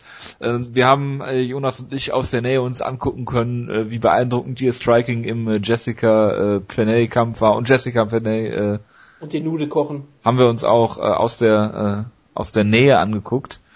Äh, Im Aufzug, vor dem Kampf noch. Ähm, nein, also äh, alles Spaß beiseite. Es gibt viele äh, Kämpferinnen, die hier gefährlicher sind als Letourneau. Viele, viele äh, fordern ja auch das äh, Rematch gegen äh, gegen Gadelia, glaube ich. Beispielsweise. Äh, ähm, Valerie Letourneau ist eine durchschnittlich gute Kämpferin, würde ich sagen. Ähm, die Wundert hat gerade schon über den Kampfrekord gesprochen, äh, wenn sie so alles besiegt hat. Ähm, Ja, Joanna Jędrzejczyk steht natürlich über allem. Es ist, wie gesagt, äh, sie kämpft auf dieser Card, weil sie äh, auf der Rousey-Card stehen soll. Das ist natürlich clever gebookt. Ähm, alles, was Joe Rogan und die U F C dazu sagen, finde ich äh, sehr übertrieben. Ähm, das sind im Prinzip ja nur Aufbaukämpfe für sie.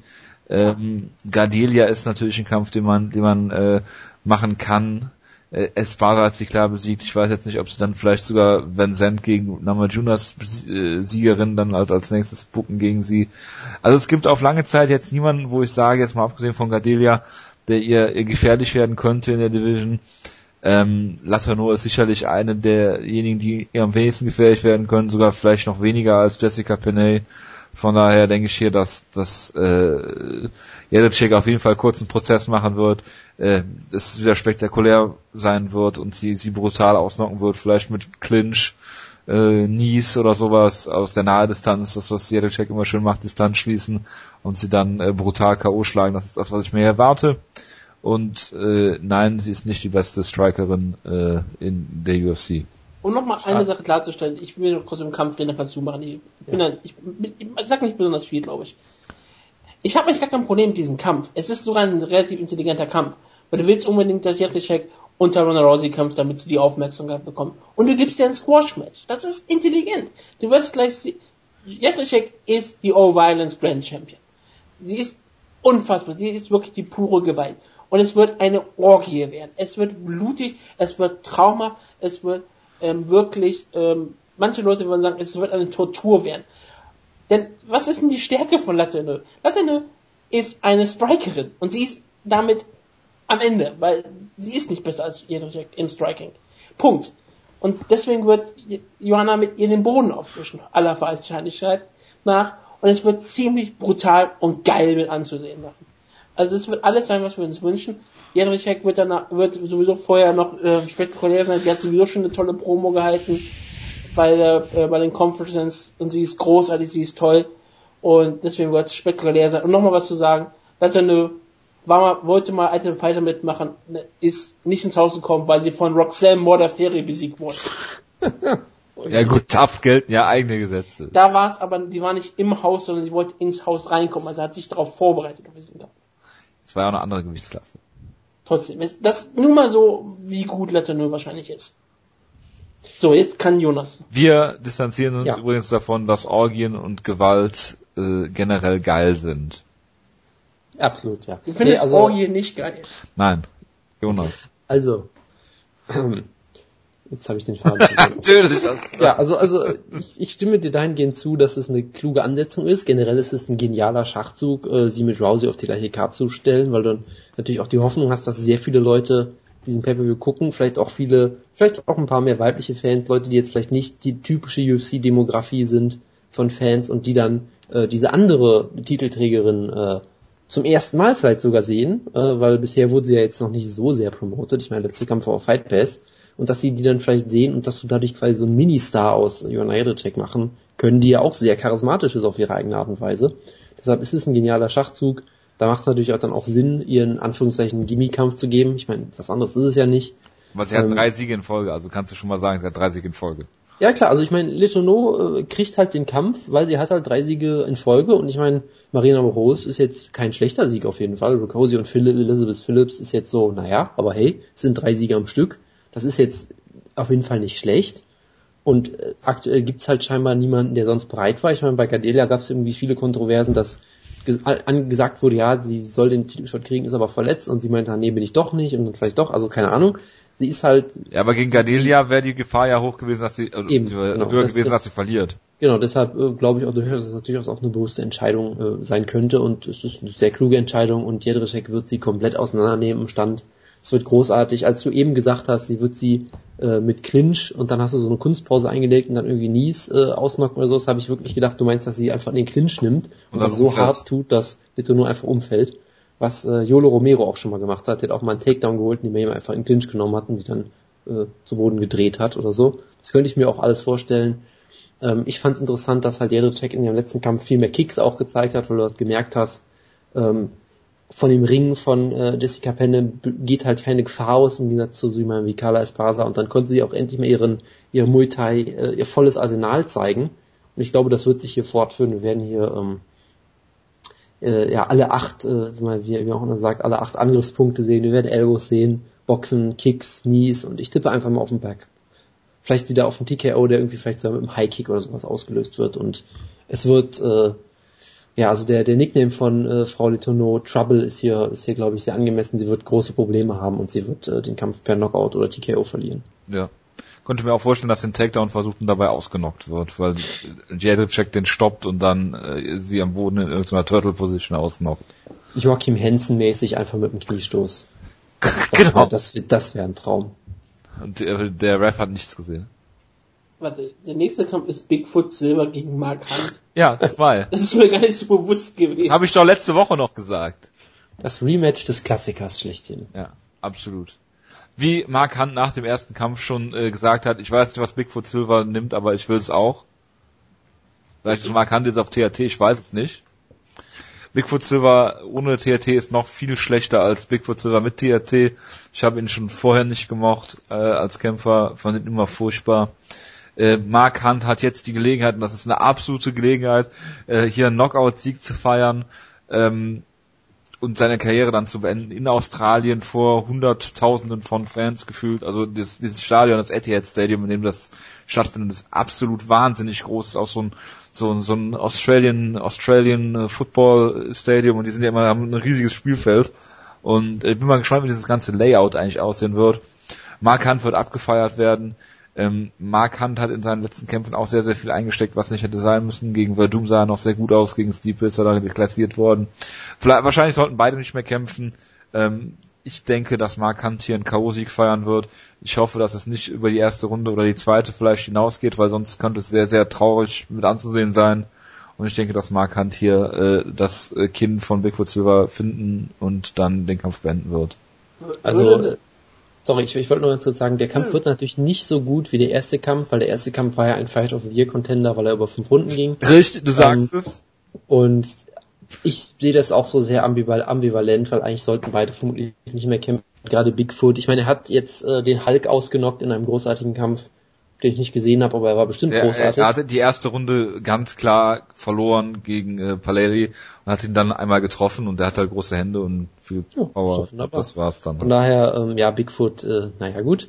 Und Mark Hunt äh, gegen Stipe hat er auch unfassbar viel eingesteckt, was absolut furchtbar anzusehen war irgendwann, und von daher, ich freue mich jetzt nicht so besonders drauf. Ich würde auch drauf tippen, dass Mark Hunt immer noch ein bisschen mehr im Tank hat als Bigfoot und weniger fragil ist, und deshalb tippe ich darauf, dass er ihn mit einem schönen linken Haken in der ersten Runde ausnockt direkt. Ich, ich genau. sage klar, Mark Hunt kann seine Karriere nicht beenden. Er hat noch viele Kämpfe vor sich. Er könnte zum Beispiel gegen Henderson antreten. Genau, oder gegen den Sieger aus Jared Roshold gegen Stefan Struve. Oder gegen Anderson Silva. Oder gegen Kazushi Sakuraba. Ja, danke, dass wir das endlich wieder mal erwähnt haben. Das ist durchaus möglich. Oder, Moment, Moment, Moment. Das ganz große Rematch wird es nämlich geben, weil bei Rising wird Tsuyoshi Kosaka natürlich Fedor besiegen, und dann muss es Kosaka gegen Mark Hunt zwei geben. Dann sagt er nochmal, ich muss noch ein, ich muss eine Niederlage wettmachen. Richtig. Ja, äh, Mark Hunt ja, ist ein sympathischer Kämpfer. Er, er ist, es ist natürlich eine riesengroße Bedrohung. Falls er den Kampf verliert, hat er wieder einen negativen Rekord. Und es wäre ja natürlich irgendwie sympathisch, hat er wieder einen negativen Rekord. Ja, was man dazu sagen muss, er ist schon viermal dem Tod begegnet. Ich bin viermal dem Tod begegnet. Hat, hat er gesagt. Also, ich ah, wollte gerade sagen, also. Wenn ich mir so die Karriere von Mark Hunt angucke, kommt mir die Zahl vier sehr niedrig vor. Aber ja, okay. ja, nein, aber er hat doch mal gesagt, in seinen Träumen hat er schon viermal den Tod gesehen oder so. Ach so. Verstehe. Ja, jetzt, jetzt, jetzt verstehe ich, was du, was du meinst, okay. Ähm, ja, er ist ein bisschen ein verrückter Typ, aber auch eine sehr sympathische Persönlichkeit. Und ich sag mal so, ich, ich würde es ihm sehr, sehr gönnen, würde hier Bigfoot Silver nochmal brutal ausnocken. Nicht, dass ich unbedingt möchte, dass Bigfoot Silver noch Gehirnschäden erleidet, aber meinetwegen, wenn er ja, kämpft... Aber du liebst doch Gewaltorgien. Ja, wenn er kämpft, dann geht er halt solche Risiken ein, und wenn das halt passiert, dann meinetwegen... Ja gut, scheiß halt drauf, ne? Ist halt, er ist Mixed Martial Arts Kämpfer, er geht in Risiko zu jedem Kampf, jeden Kampf ein, also bitte. Und er ist total kaputt. Wenn er da kämpfen möchte und wenn er als kaputter Mensch weiter gegen andere kaputte Menschen kämpfen möchte, dann werden halt kaputte Menschen da bleiben, meinetwegen. Mark Hunt, ähm, hoffe ich, dass er gewinnt. Ich hoffe, dass er ihn ausnockt, und ich würde, hoffe, dass es spektakulär ist und nicht, dass es ein Drei-Runden-Kampf wird. Was ich mir durchaus vorstellen könnte.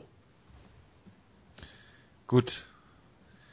Das, der nächste Kampf ist äh, prädestiniert darüber, äh, dafür, dass du über ihn redest, äh, Wutke. Ähm, Robert alias Roger Whittaker gegen Uriah Hall, und ich kann mir hier eigentlich nur äh, äh, zwei Szenarien vorstellen. Robert Whittaker besiegt ihn, wie er will, oder er rennt in einen Spinning Back Kick und verliert. Ich hoffe, dass Letzteres nicht passiert, und denke, dass Robert Whittaker hier äh, Uriah Hall besiegt. Uriah Hall kennt man ja davon, dass er bei Ultimate Fighter mal total gehypt war, weil er Adam Seller brutal ausgenockt hat, ihn, dessen Karriere mehr beendet hat, bis er wieder bei Bellator landete. Er wurde gehypt als der neue Anderson Silva, als der größte Killer gegen den niemand kämpfen wollte, und er hat das mit in seiner Karriere auch mehrfach bewiesen, mit Niederlagen gegen, gegen Kevin Gastelum, John Howard oder Rafael Nadal, die natürlich eine der wichtigsten Niederlagen seines Lebens ist, die ich sehr positiv finde, und für mich Rafael Nadal dann immer ein... ein eine scheiß Siegesserie beendet bei... Eine, ein, ein, ein zentraler Kämpfer und natürlich Freund der Show wurde. Aber jetzt, er hat, jetzt kommt er zurück von seinem größten Sieg aller Zeiten. Er hat gegen Musashi brutal ausgenockt, und wir alle waren schockiert davon, weil er hat Musashi ausgenockt. Darüber haben wir uns vorher totgelacht, und dann gewinnt er diesen Kampf. Und jetzt kämpft er gegen Rob Whittaker irgendwie zwei Monate später, und wir auf einmal reden über Möglichkeiten, dass er gegen Vitor Belfort antreten könnte. Auf einmal nehmen wir ihn ernst. Das ist schon völlig beeindruckend. Deswegen muss ich dafür sorgen, ernst. dass wir ihn nicht Niemand ernst nehmen, denn er ernst. kämpft ja gegen den Brett Tavares-Besieger, gegen den Brett Tavares-Zerstörer, gegen die Acht im Middleweight, Rod Whittaker, der ins Middleweight ging, weil er gegen Stephen Wonderboy Thompson keine Chance sah. Aber das ist keine Schande. Stephen Wonderboy Thompson ist der amerikanische Conor McGregor. Gegen den kann man verlieren. Und jetzt kommt er ins Middleweight rein und hat da jeden besiegt. Mike Rhodes, absolutes Talent. Clint Hester, einer der besten Boxer der Division. Brett Tavares, einer der gefährlichsten Ringer. Und er sollte natürlich gegen Michael Bisping antreten, das hat nicht funktioniert. Jetzt gegen Raya Hall, ein ähm, explosiver Striker. Und ich erwarte hier einen wunderbaren Kampf, wo Whittaker die Nummer acht zementieren würde. Er wird sich danach auf seine Brust tätowieren, denn diese Position ist seine Position fürs Leben. Robert Whittaker gewinnt hier und kriegt danach den Kampf gegen Vitor Belfort. Ich kann dem eigentlich nichts mehr hinzufügen, muss ich sagen, weil mich der Kampf auch nicht so sehr interessiert. Robert Whittaker ist ein guter Kämpfer.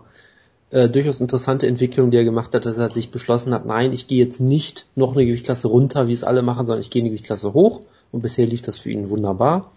Ähm, da glaube ich, alle seine Siege bisher per K O ge- beendet, seine Middleweight-Siege. Und auch durchaus gegen solide Gegner, von daher ist das schön. Und Uriah Hall ist halt eine Wundertüte, man kann ihn nie einschätzen.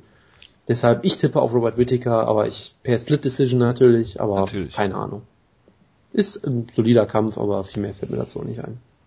Ich, ich, ich spare mir meine Energie für den nächsten Kampf auf. Ja. Und ich denke, beide Kämpfer sollten sich ihre, ihre Energie auch für ihren Kampf aufsparen. Äh, es ist der Kampf, den wir alle erwartet haben, auf den, den wir uns alle freuen. Es ist Stefan Struve gegen äh, Jared Rosholt. Jared Rosholt kommt aus seinem letzten Kampf gegen äh, Timothy Johnson, der es geschafft hat, äh, äh, den er natürlich besiegt hat, äh, ohne weitere Probleme, außer dass er fast ausgenockt worden ist und das Glück hatte, dass er gegen Timothy Johnson gefallen ist in der letzten Runde, äh, weil er sonst einfach auf dem Boden gelegen hätte und platt gewesen wäre, wie eine Flunder. Ähm, Ein großer um fair zu sein, um fair zu sein, ähm, Rosholt war äh, hypnotisch, hypnotisiert von dem großartigen Schnurrbart von Timothy Johnson. Das kann jedem mal passieren. Gerade jetzt im November äh, kann man nur dazu auffordern, äh, äh, Schnurrbärte sich stehen zu lassen. Äh, Stefan Struve hat äh, die Karriere von Antonio Rodrigo äh, Nogueira beendet, nachdem er das schon vor mehreren Jahren hätte tun sollen, also Big Nog selbst. Ähm, kommt aus zwei Niederlagen gegen ähm, Mark Hunt und Alistair Overeem davor. Ähm, ja, also der Kampf wird folgendermaßen laufen. Jared Rosholt wird ihn zu Boden nehmen. Stefan Struve wird die ganze Zeit versuchen, Guillotines oder äh, äh, Triangles zu holen, was durchaus sein kann. Äh, Stefan Struve hat einen guten Kampf hier, weil er wahrscheinlich wenig Schaden nehmen wird, da Jared Rosholt so gut wie gar nichts zeigt am Boden, außer auf ihm zu liegen. Das ist natürlich ein Top zehn Heavyweight Material, das muss man ganz klar sagen. Äh, Jared Rosholt ist dieses Jahr nicht in Team Schlagkraft, aber ich sage nicht so viel, wenn er nächstes Jahr ein ganz, ganz heißer Kandidat ist, äh, um äh, im, im Heavyweight hier bei Team Schlagkraft zu sein. Ich sage Rosholt und ich sage natürlich per Decision.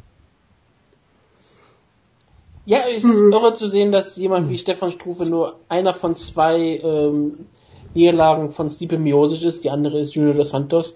Stefan Struve war ja wirklich mal auf dem Weg ein Sein, sein Stil umzuändern, war ein richtiger Top-Contender zu werden. Dann war er so häufig verletzt, dann verlor er gegen Markant, gegen Overeem. Jetzt kam er wieder zurück gegen Big Nog. Ja, es ist alles wunderbar. Ähm, er ist immer wieder ein Kämpfer, wo ich sage, wenn ich mal auf ihn tippe, verliert er. Wenn ich gegen ihn tippe, gewinnt er. Dann tippt er auf ihn. Es ist so eine schwierige Sache. Er ist, er sollte eigentlich mal irgendwann anfangen zu jabben. Dann fängt er an zu jabben in irgendeinem Kampf. Ich weiß gar nicht mehr, wann das gemacht hat. Was in seinem letzten Kampf vielleicht sogar? Was hat er gegen Big Nog gejabbt, Jonas? Ich, ähm, ich habe den Kampf nicht geguckt damals. Ich höre es gar nicht mehr. Er hat ein, zwei Jabs gezeigt, aber dann direkt die Distanz geschlossen. Richtig. Ich, ich also es ist Wahnsinn darin, Distanzen zu schließen. Ja, er zeigt ja auch manchmal gerne Superman-Punches. Das ist, dafür ist er sehr bekannt. Oder er wird für. von Superman-Punches ausgenockt. Das, das ist auch... Das ist einer der geilsten K Os, die ich jemals gesehen habe. Das ist auch der Fall, klar. Und ich meine, Push Big Show, Jared Roshold ist natürlich eine spektakuläre Kämpfer. Die über Copeland, Timothy Johnson. Ich würde es ihm sehr gönnen, weil ich meine, er ist so ein bisschen ein kleines Maskottchen hier und ich sage, Jared Roshold auf dem Weg in die Top Ten. Er gewinnt hier eine spektakuläre Decision.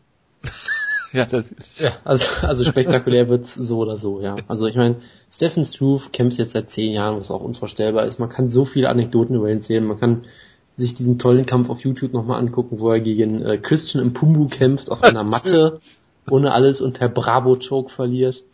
Man kann sich nochmal den Kampf äh, auf, auf Fightbase angucken gegen Dennis Dolnitsch, wo er, glaube ich, im Alleingang äh, U F C in Deutschland... Äh, nein, nein, nein, hat. das war Tough zehn. Ach so, verstehe, das war Ultimate Fighter, ja gut, okay. Das war Tough zehn, das, äh, das wird schießt auf falsch. Das äh, kann natürlich sein. Ähm, und es, ist, es gibt so viel zu erzählen. Ich meine, der S S siebenundzwanzig hatte schon eine mehrjährige Auszeit wegen Herzproblemen. Dann hatte er diesen, dieses Comeback, wo er dann irgendwie Backstage zusammengeklappt ist. Dann wurde er noch brutal wieder ausgenockt in seinem ersten richtigen Comeback-Kampf. Also es ist ein Auf und Ab mit ihm und ich weiß nie, was ich von ihm denken soll. Weil jedes Mal, wenn er irgendwie Verbesserungen zeigt, dann macht er sie im nächsten Kampf, sind sie wieder weg, mehr oder weniger. Und Jared Roshold, der fängt gar nicht erst an, Verbesserungen zu machen. Ich weiß es nicht. Nee, also der ist ja, der halt auch jemand... Der hat sich ja bewährt. Ja, ja, er hat, er ist ein guter Ringer, Erfolg aber... gibt ihm recht. Er ist ein guter Ringer, der gerne strikt, der brutalst von Alexei Oleinik ausgenockt wurde, der, glaube ich, das eigentlich nicht wirklich kann oder auch nie tut. Der, glaube ich, selbst sehr überrascht war davon und dann schockiert war und seitdem aus diesem Grund nicht mehr gekämpft hat, weil er über sich selbst so erschreckt, erschrocken war. Er macht das an einem Promotion Opolot. Genau, und er hat gesagt, nee, ich habe jetzt jemanden ausgenockt, jetzt muss ich meine Karriere beenden, das ist mir zu brutal, dieser Sport. Und äh, jemand, der halt gutes Ringen hat, aber jetzt nicht, er, er, er kann halt keinerlei Schaden anrichten, er kann Leute irgendwie dann oft nicht lange genug zu Boden halten, die kommen dann irgendwann wieder auf die Füße und knocken ihn irgendwie immer fast aus. Und es ist wirklich, also Jared Roshold, ich weiß nie, was ich davon denken soll. Deshalb, ich tippe einfach auf Stephen Struve, einfach aus Jux und Dollerei. Das wahnsinnig. Äh, mit einem Spinning Elbow, ich weiß es nicht. Es ist halt ein Kampf, da gibt's eigentlich nur Gewinner oder nur Verlierer, wie, wie man sieht. Äh, von daher tippe ich mal auf den Skyscraper, weil warum eigentlich nicht? Er gewinnt per Pele-Kick. Übrigens, Stephen Struve ist Favorit. Zu Recht. Ja, zu Favoriten kommen wir gleich im Peter-Supporter-Kampf noch. Äh, allerdings vorher haben wir noch ähm, einen, einen Kämpfer, auf den Jonas auch sehr gehypt ist. Ein australisches Talent, er ist einundzwanzig Jahre alt, das ist Jake Matthews. Ja, den habe ich äh, gehypt und dann hat er direkt verloren, hab den wieder ausgelacht. Habe ich den habe ich den zwischenzeitlich in die Schlagkraft reingekriegt? Ich glaube nicht. Nein, du wolltest, ihn, du wolltest ihn reinkriegen, genau. Ja, aber wir haben das nicht zugelassen. Wen haben wir im Lightweight? Clayton Tebow und, und, und wen? Francisco Naldo, hoffe ich. Nein. Ich habe ich, ich hab jetzt nicht... Guckst du nach? Sonst guck ich. Ja, ich guck's nach. Ich guck nach. Okay, also Jake Matthews hat in seinem letzten Kampf den äh, gegen den äh, Nick Hein-Besieger äh, James Vick verloren, hat allerdings eine sehr, sehr gute Leistung gezeigt, oh. äh, bis er einen Takedown gezeigt hat und dann in der Guillotine gelandet ist. Und Dieses das, oh, macht mir gerade sehr gut. Wer ist denn noch im Team Schlagkraft? Marcin Held. Ah, okay. Ah, scheiße. Ja, gut, das ist zwei und eins so dann natürlich im äh, dieses Wochenende. Egal. Ähm, Akbar Ariola sagt mir insofern nur sowas, als dass er... Ähm, It's a trap! Was? Dass er gegen äh, Francisco Tinaldo, den äh, kleineren Gläsen Tebow, äh, verloren hat. Er hat zwar äh, Eve Edwards im Jahr zwanzig vierzehn noch besiegt, aber das sagt mir jetzt alles nicht viel. Ich denke hier, dass äh, Jake Matthews das Talent, und der sah wirklich gut aus in seiner Niederlage gegen James Vick, äh, hier äh, den Kampf gewinnen wird. Gegen Jake Vick kann man auch mal verlieren, das ist keine Schande. Jake Matthews ist ja ein irisches Supertalent, ein okay. Celtic Kid. Ich meine, er ist der kommende McGregor aus Australien. Und ich meine, er ist ein halber Ire oder ein kompletter Ire vielleicht auch. Und deswegen ist er hier auch ganz klarer Favorit. Ich meine, ähm, Akbar Ariola wird da äh, wirklich keine große Chance haben. Wenn er gegen Francisco Trinaldo verliert, der verliert auch gegen Jake Matthews. Genau, Jake Matthews muss sein Nickname, finde ich, ändern. Celtic Kid ist nicht so schön, er sollte Celtic Dragon sich nennen und noch ein paar schlimme Tattoos sich holen. Dann wird das das Recht was. Und ich halte weiter viel von ihm. Akbar Ariola ist halt so ein, so ein Gatekeeper im besten Sinne. Das ist auch nichts Schlimmes, er ist halt ein Gatekeeper und äh, das ist seine Rolle und äh, natürlich soll Jake Matthews hier zu Hause einen schönen Sieg einfahren, das wird er auch tun. Ich tippe mal auf eine Submission und ja. Hervorragend, gut. Dann haben wir das abgehandelt. Kommen wir zum nächsten Kampf und zwar ist das Kyle Noak Security Incorporated. Also wenn ihr diesen Witz versteht, dann seid ihr absolute Schlagkraft-Fans und ich bedanke mich recht herzlich für eure äh, Zuhörerschaft. Gegen äh, Peter Sobotta und Peter Sobotta. Wir bemitleiden euch dafür, dass wir diesen Witz. Nein, wir freuen uns sehr darüber, dass ihr äh, uns äh, so hört. Äh, regelmäßig. Was läuft in eurem Leben falsch? Sieben Siege hat Peter Sobotta, Promotion übergreifend jetzt. Und wir haben gelernt, das ist das Entscheidende. Es ist völlig egal, ob in der U F C oder außerhalb der U F C. Äh, Peter Sobotta hat jetzt zwei Siege in der U F C gehabt, gegen Pavel Pavlak und gegen Steve Kennedy. Ähm, es hat mich ein bisschen überrascht, dass, dass die nicht gegen Sergio Moraes gebucht ha- äh, haben wieder, da der, der ja eigentlich stattfinden sollte in Berlin. Äh, Moraes sich verletzt hat und das äh, würde das würde zu viel Sinn geben, weil die eine Fehde sogar aufgebaut haben. Das macht genau, weil die weil weil das gemacht haben. Äh, Kyle Noak ist runtergegangen vom Middleweight ins Welterweight. Ob das jetzt so eine richtige Entscheidung war, weiß ich nicht. Äh, Welterweight eine sehr, sehr tiefe Division mit vielen guten Leuten und Middleweight eher nicht so. Äh, er hat zwar Charlie Brenneman besiegt. Okay, Charlie Brenneman ist auch nicht wirklich gut. Gegen Patrick Cottey verloren, Team Schlagkraft R-Mitglied. Ähm, dann gegen einen Jonavin Webb eine Decision gewonnen, was mir jetzt gar nichts sagt. Ähm, hier ist auch so ein Kandidat, den kannst du natürlich auf jeden Fall im Team Schlagkraft wählen nächstes Jahr. Ähm, hatte den Eindruck, dass er im, im äh, Middleweight besser zurechtkommt. Ist ein solider Kämpfer, äh, kann alles so ein bisschen, nichts wirklich gut, was herausstechen würde. Ist, ähm, auf jeden Fall denke ich, dass Peter Sobotta hier ähm, seinen Taekwondo-Background im Stand äh, äh, sehen lassen will und äh, oder zeigen will und vor allen Dingen den Kampf zu Boden nimmt und ihn das submitten könnte, was ich mir durchaus vorstellen kann. Äh, ich denke, dass das der Plan ist. Äh, Kyle Noak ist natürlich kein schlechter. Ich kann mir hier entweder vorstellen, dass eine Decision ist für Peter Sobotta oder äh, dass er eine äh, Submission holt, äh, relativ spät, mit viel äh, Kontrolle von oben und äh, ja, das ist mein Tipp, Peter Sobotta. Per ja, also Submission oder Decision. Und Jonas sagt euch jetzt, wer der Wettfavorit ist. Äh, Peter Sobotta ist der Wettfavorit. Und äh, ja, Kyle Noak hat einen sehr kreativen Nickname, wie ich mir gerade auffällt, nämlich er heißt K O. Ich könnte jetzt Peter Sobotta fragen, was er davon hält von diesem Nickname. Das, das wäre ihm wahrscheinlich sagen, scheißegal. Dass es ihm scheißegal ist, genau. Und das deshalb tippe ich einfach. Deshalb tippe ich nämlich einfach, dass Peter okay. Sobotta per, per K O gewinnt. Das war ein unfassbar schlechter Witz von Wutke gerade. Ein Glück ist sehr untergegangen. Deshalb rede ich einfach drüber hinweg. Deshalb tippe ich einfach mal, dass Peter Sobotta per K O gewinnt. Nee, aber es ist unfassbar schwer einzuschätzen, weil Kyle Noak kämpft seit Jahren total unregelmäßig, hat auch drei von seinen letzten fünf äh, Kämpfen verloren äh, gegen Leute wie Ed Herman per Inverted Heel Hook zum Beispiel und Andrew the Highlight Crack, den auch niemand mehr kennt. Also, doch, es ist der war, der war mal auf, der hatte mal einen Hype.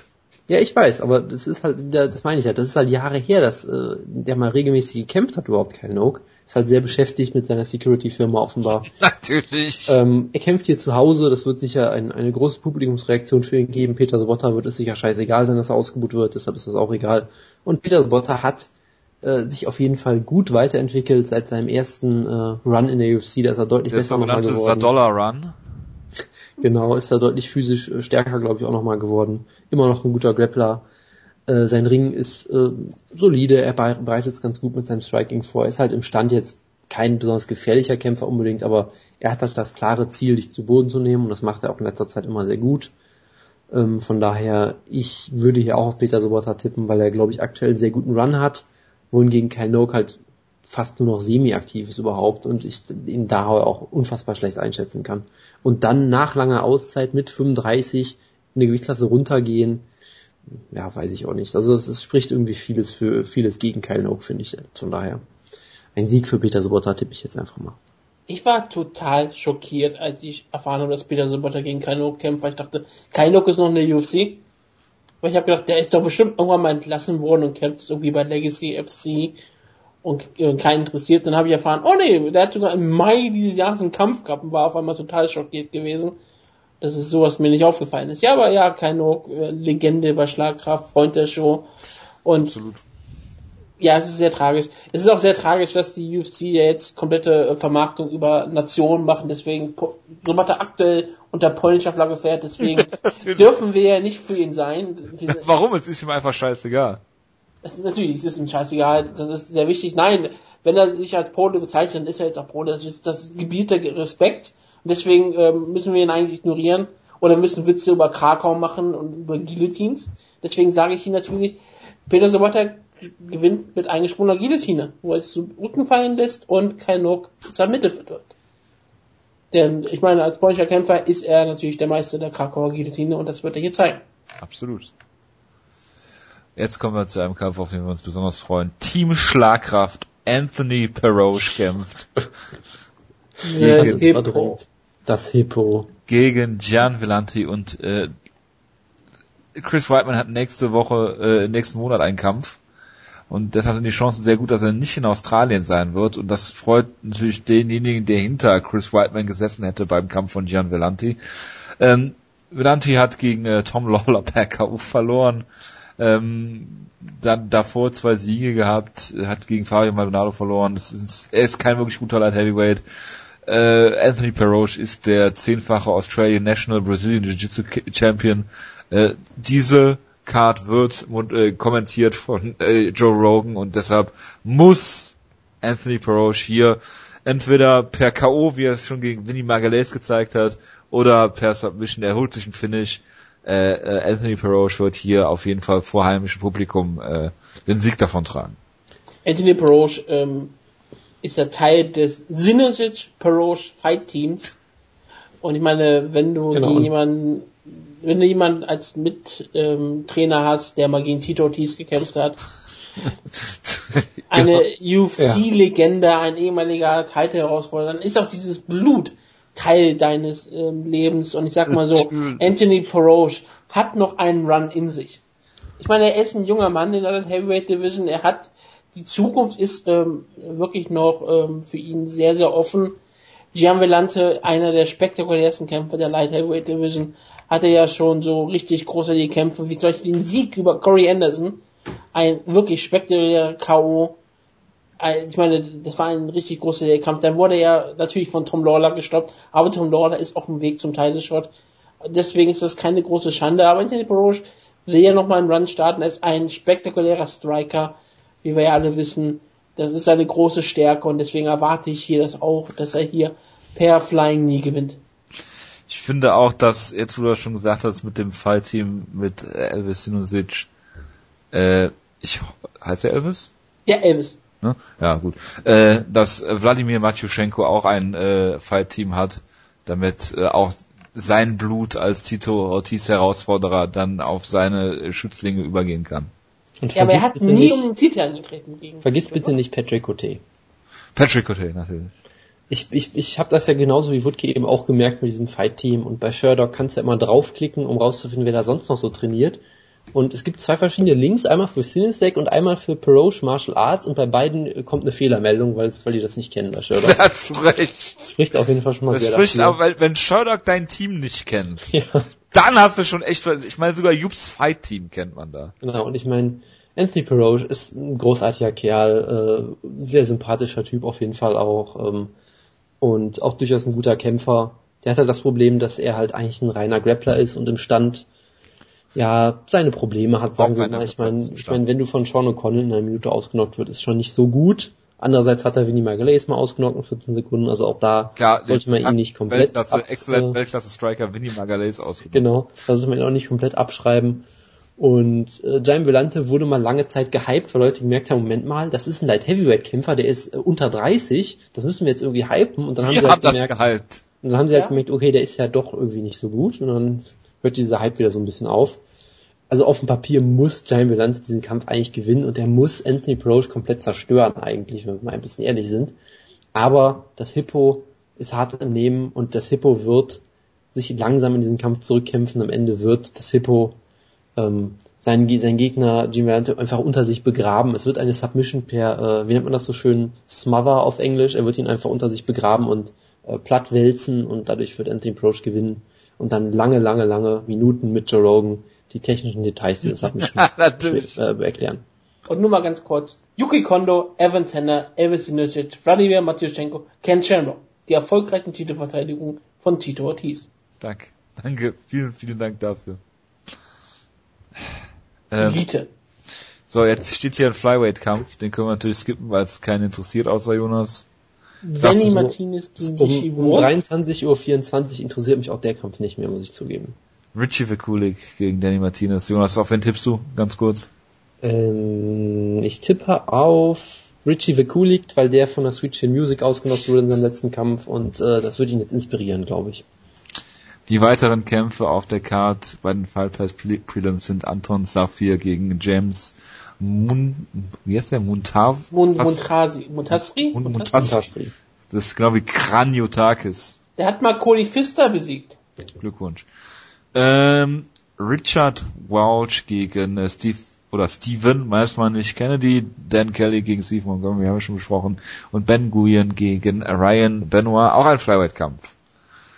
Eine Card, die sich sehr, sehr gut liest, und äh, wir sind mal gespannt, was dabei dann auch so äh, rumkommt im Endeffekt. Ne? Ja, absolut. Äh, ja. Richard Walsh kennt man ja nur davon, dass von Angel Burn brutal ausgenockt wurde. Das freut mich sehr. Das freut uns alle sehr. Gut, damit beenden wir diese zwei Stunden Plus Ausgabe. Äh, auf dem äh, einigen Kanälen ist es ja schon gefordert worden, dass wir lange Ausgaben machen. Äh, in Mecklenburg-Vorpommern ist, sind die Wege weit, habe ich mir sagen lassen. Deshalb schöne Grüße. Ich glaube, es war Simone Spike, der das gesagt hat. Schöne Grüße an dich an der Stelle. Bitte hinterlasst, bitte hinterlasst Feedback. Äh, wir freuen uns. Nächste Woche gibt's ein Review dazu. Wahrscheinlich gibt's wieder eine zwanzigminütige Rise in Ecke, obwohl nichts passiert ist. Wir reden Riesen. über... über äh, nächste Woche findet in äh, Mexiko wieder eine Card statt, in Monterrey. Das ist nicht so hoch wie Mexico City. Neil Magny gegen Kelvin Gastelum, Ricardo Lamas gegen Diego Sanchez sind da zum Beispiel drauf. Sejudo gegen Formiga ist noch ein interessanter Kampf. Und äh, ja. Oh, jo, jo, wir haben über, vergessen über Ben Askren zu reden. Wir müssen noch über Ben Askren reden. Ben wir, müssen, wir müssen nicht über Ben Askren reden, garantiert nicht. nicht redet nicht um halb zwölf über Ben Askren. Er hat sein Rematch, er würde es gewinnen, Lions. Ist mir scheißegal. Pride of Lions, und jetzt kämpft Major Robo auf der Karte. Also bitte. Nein, natürlich nicht, war ein Witz. Ah, herrlich, ja. Aber ja, Ben Askren gegen Luis Santos. Ben Askren wird das Rematch gewinnen und sich nur halb so dumm anstellen wie im ersten Kampf. Das hoffe ich doch. Bis dahin, macht's gut. Ich wünsche euch einen guten Start in die Woche. Wir hören uns nächste Woche wieder. Vielen Dank fürs Zuhören. Schreibt Feedback, iTunes-Bewertungen. Wir haben euch alle ganz, ganz doll lieb. Bis dahin, macht's gut. Ciao, ciao. Ciao, ciao. Fuck Joe Rogan.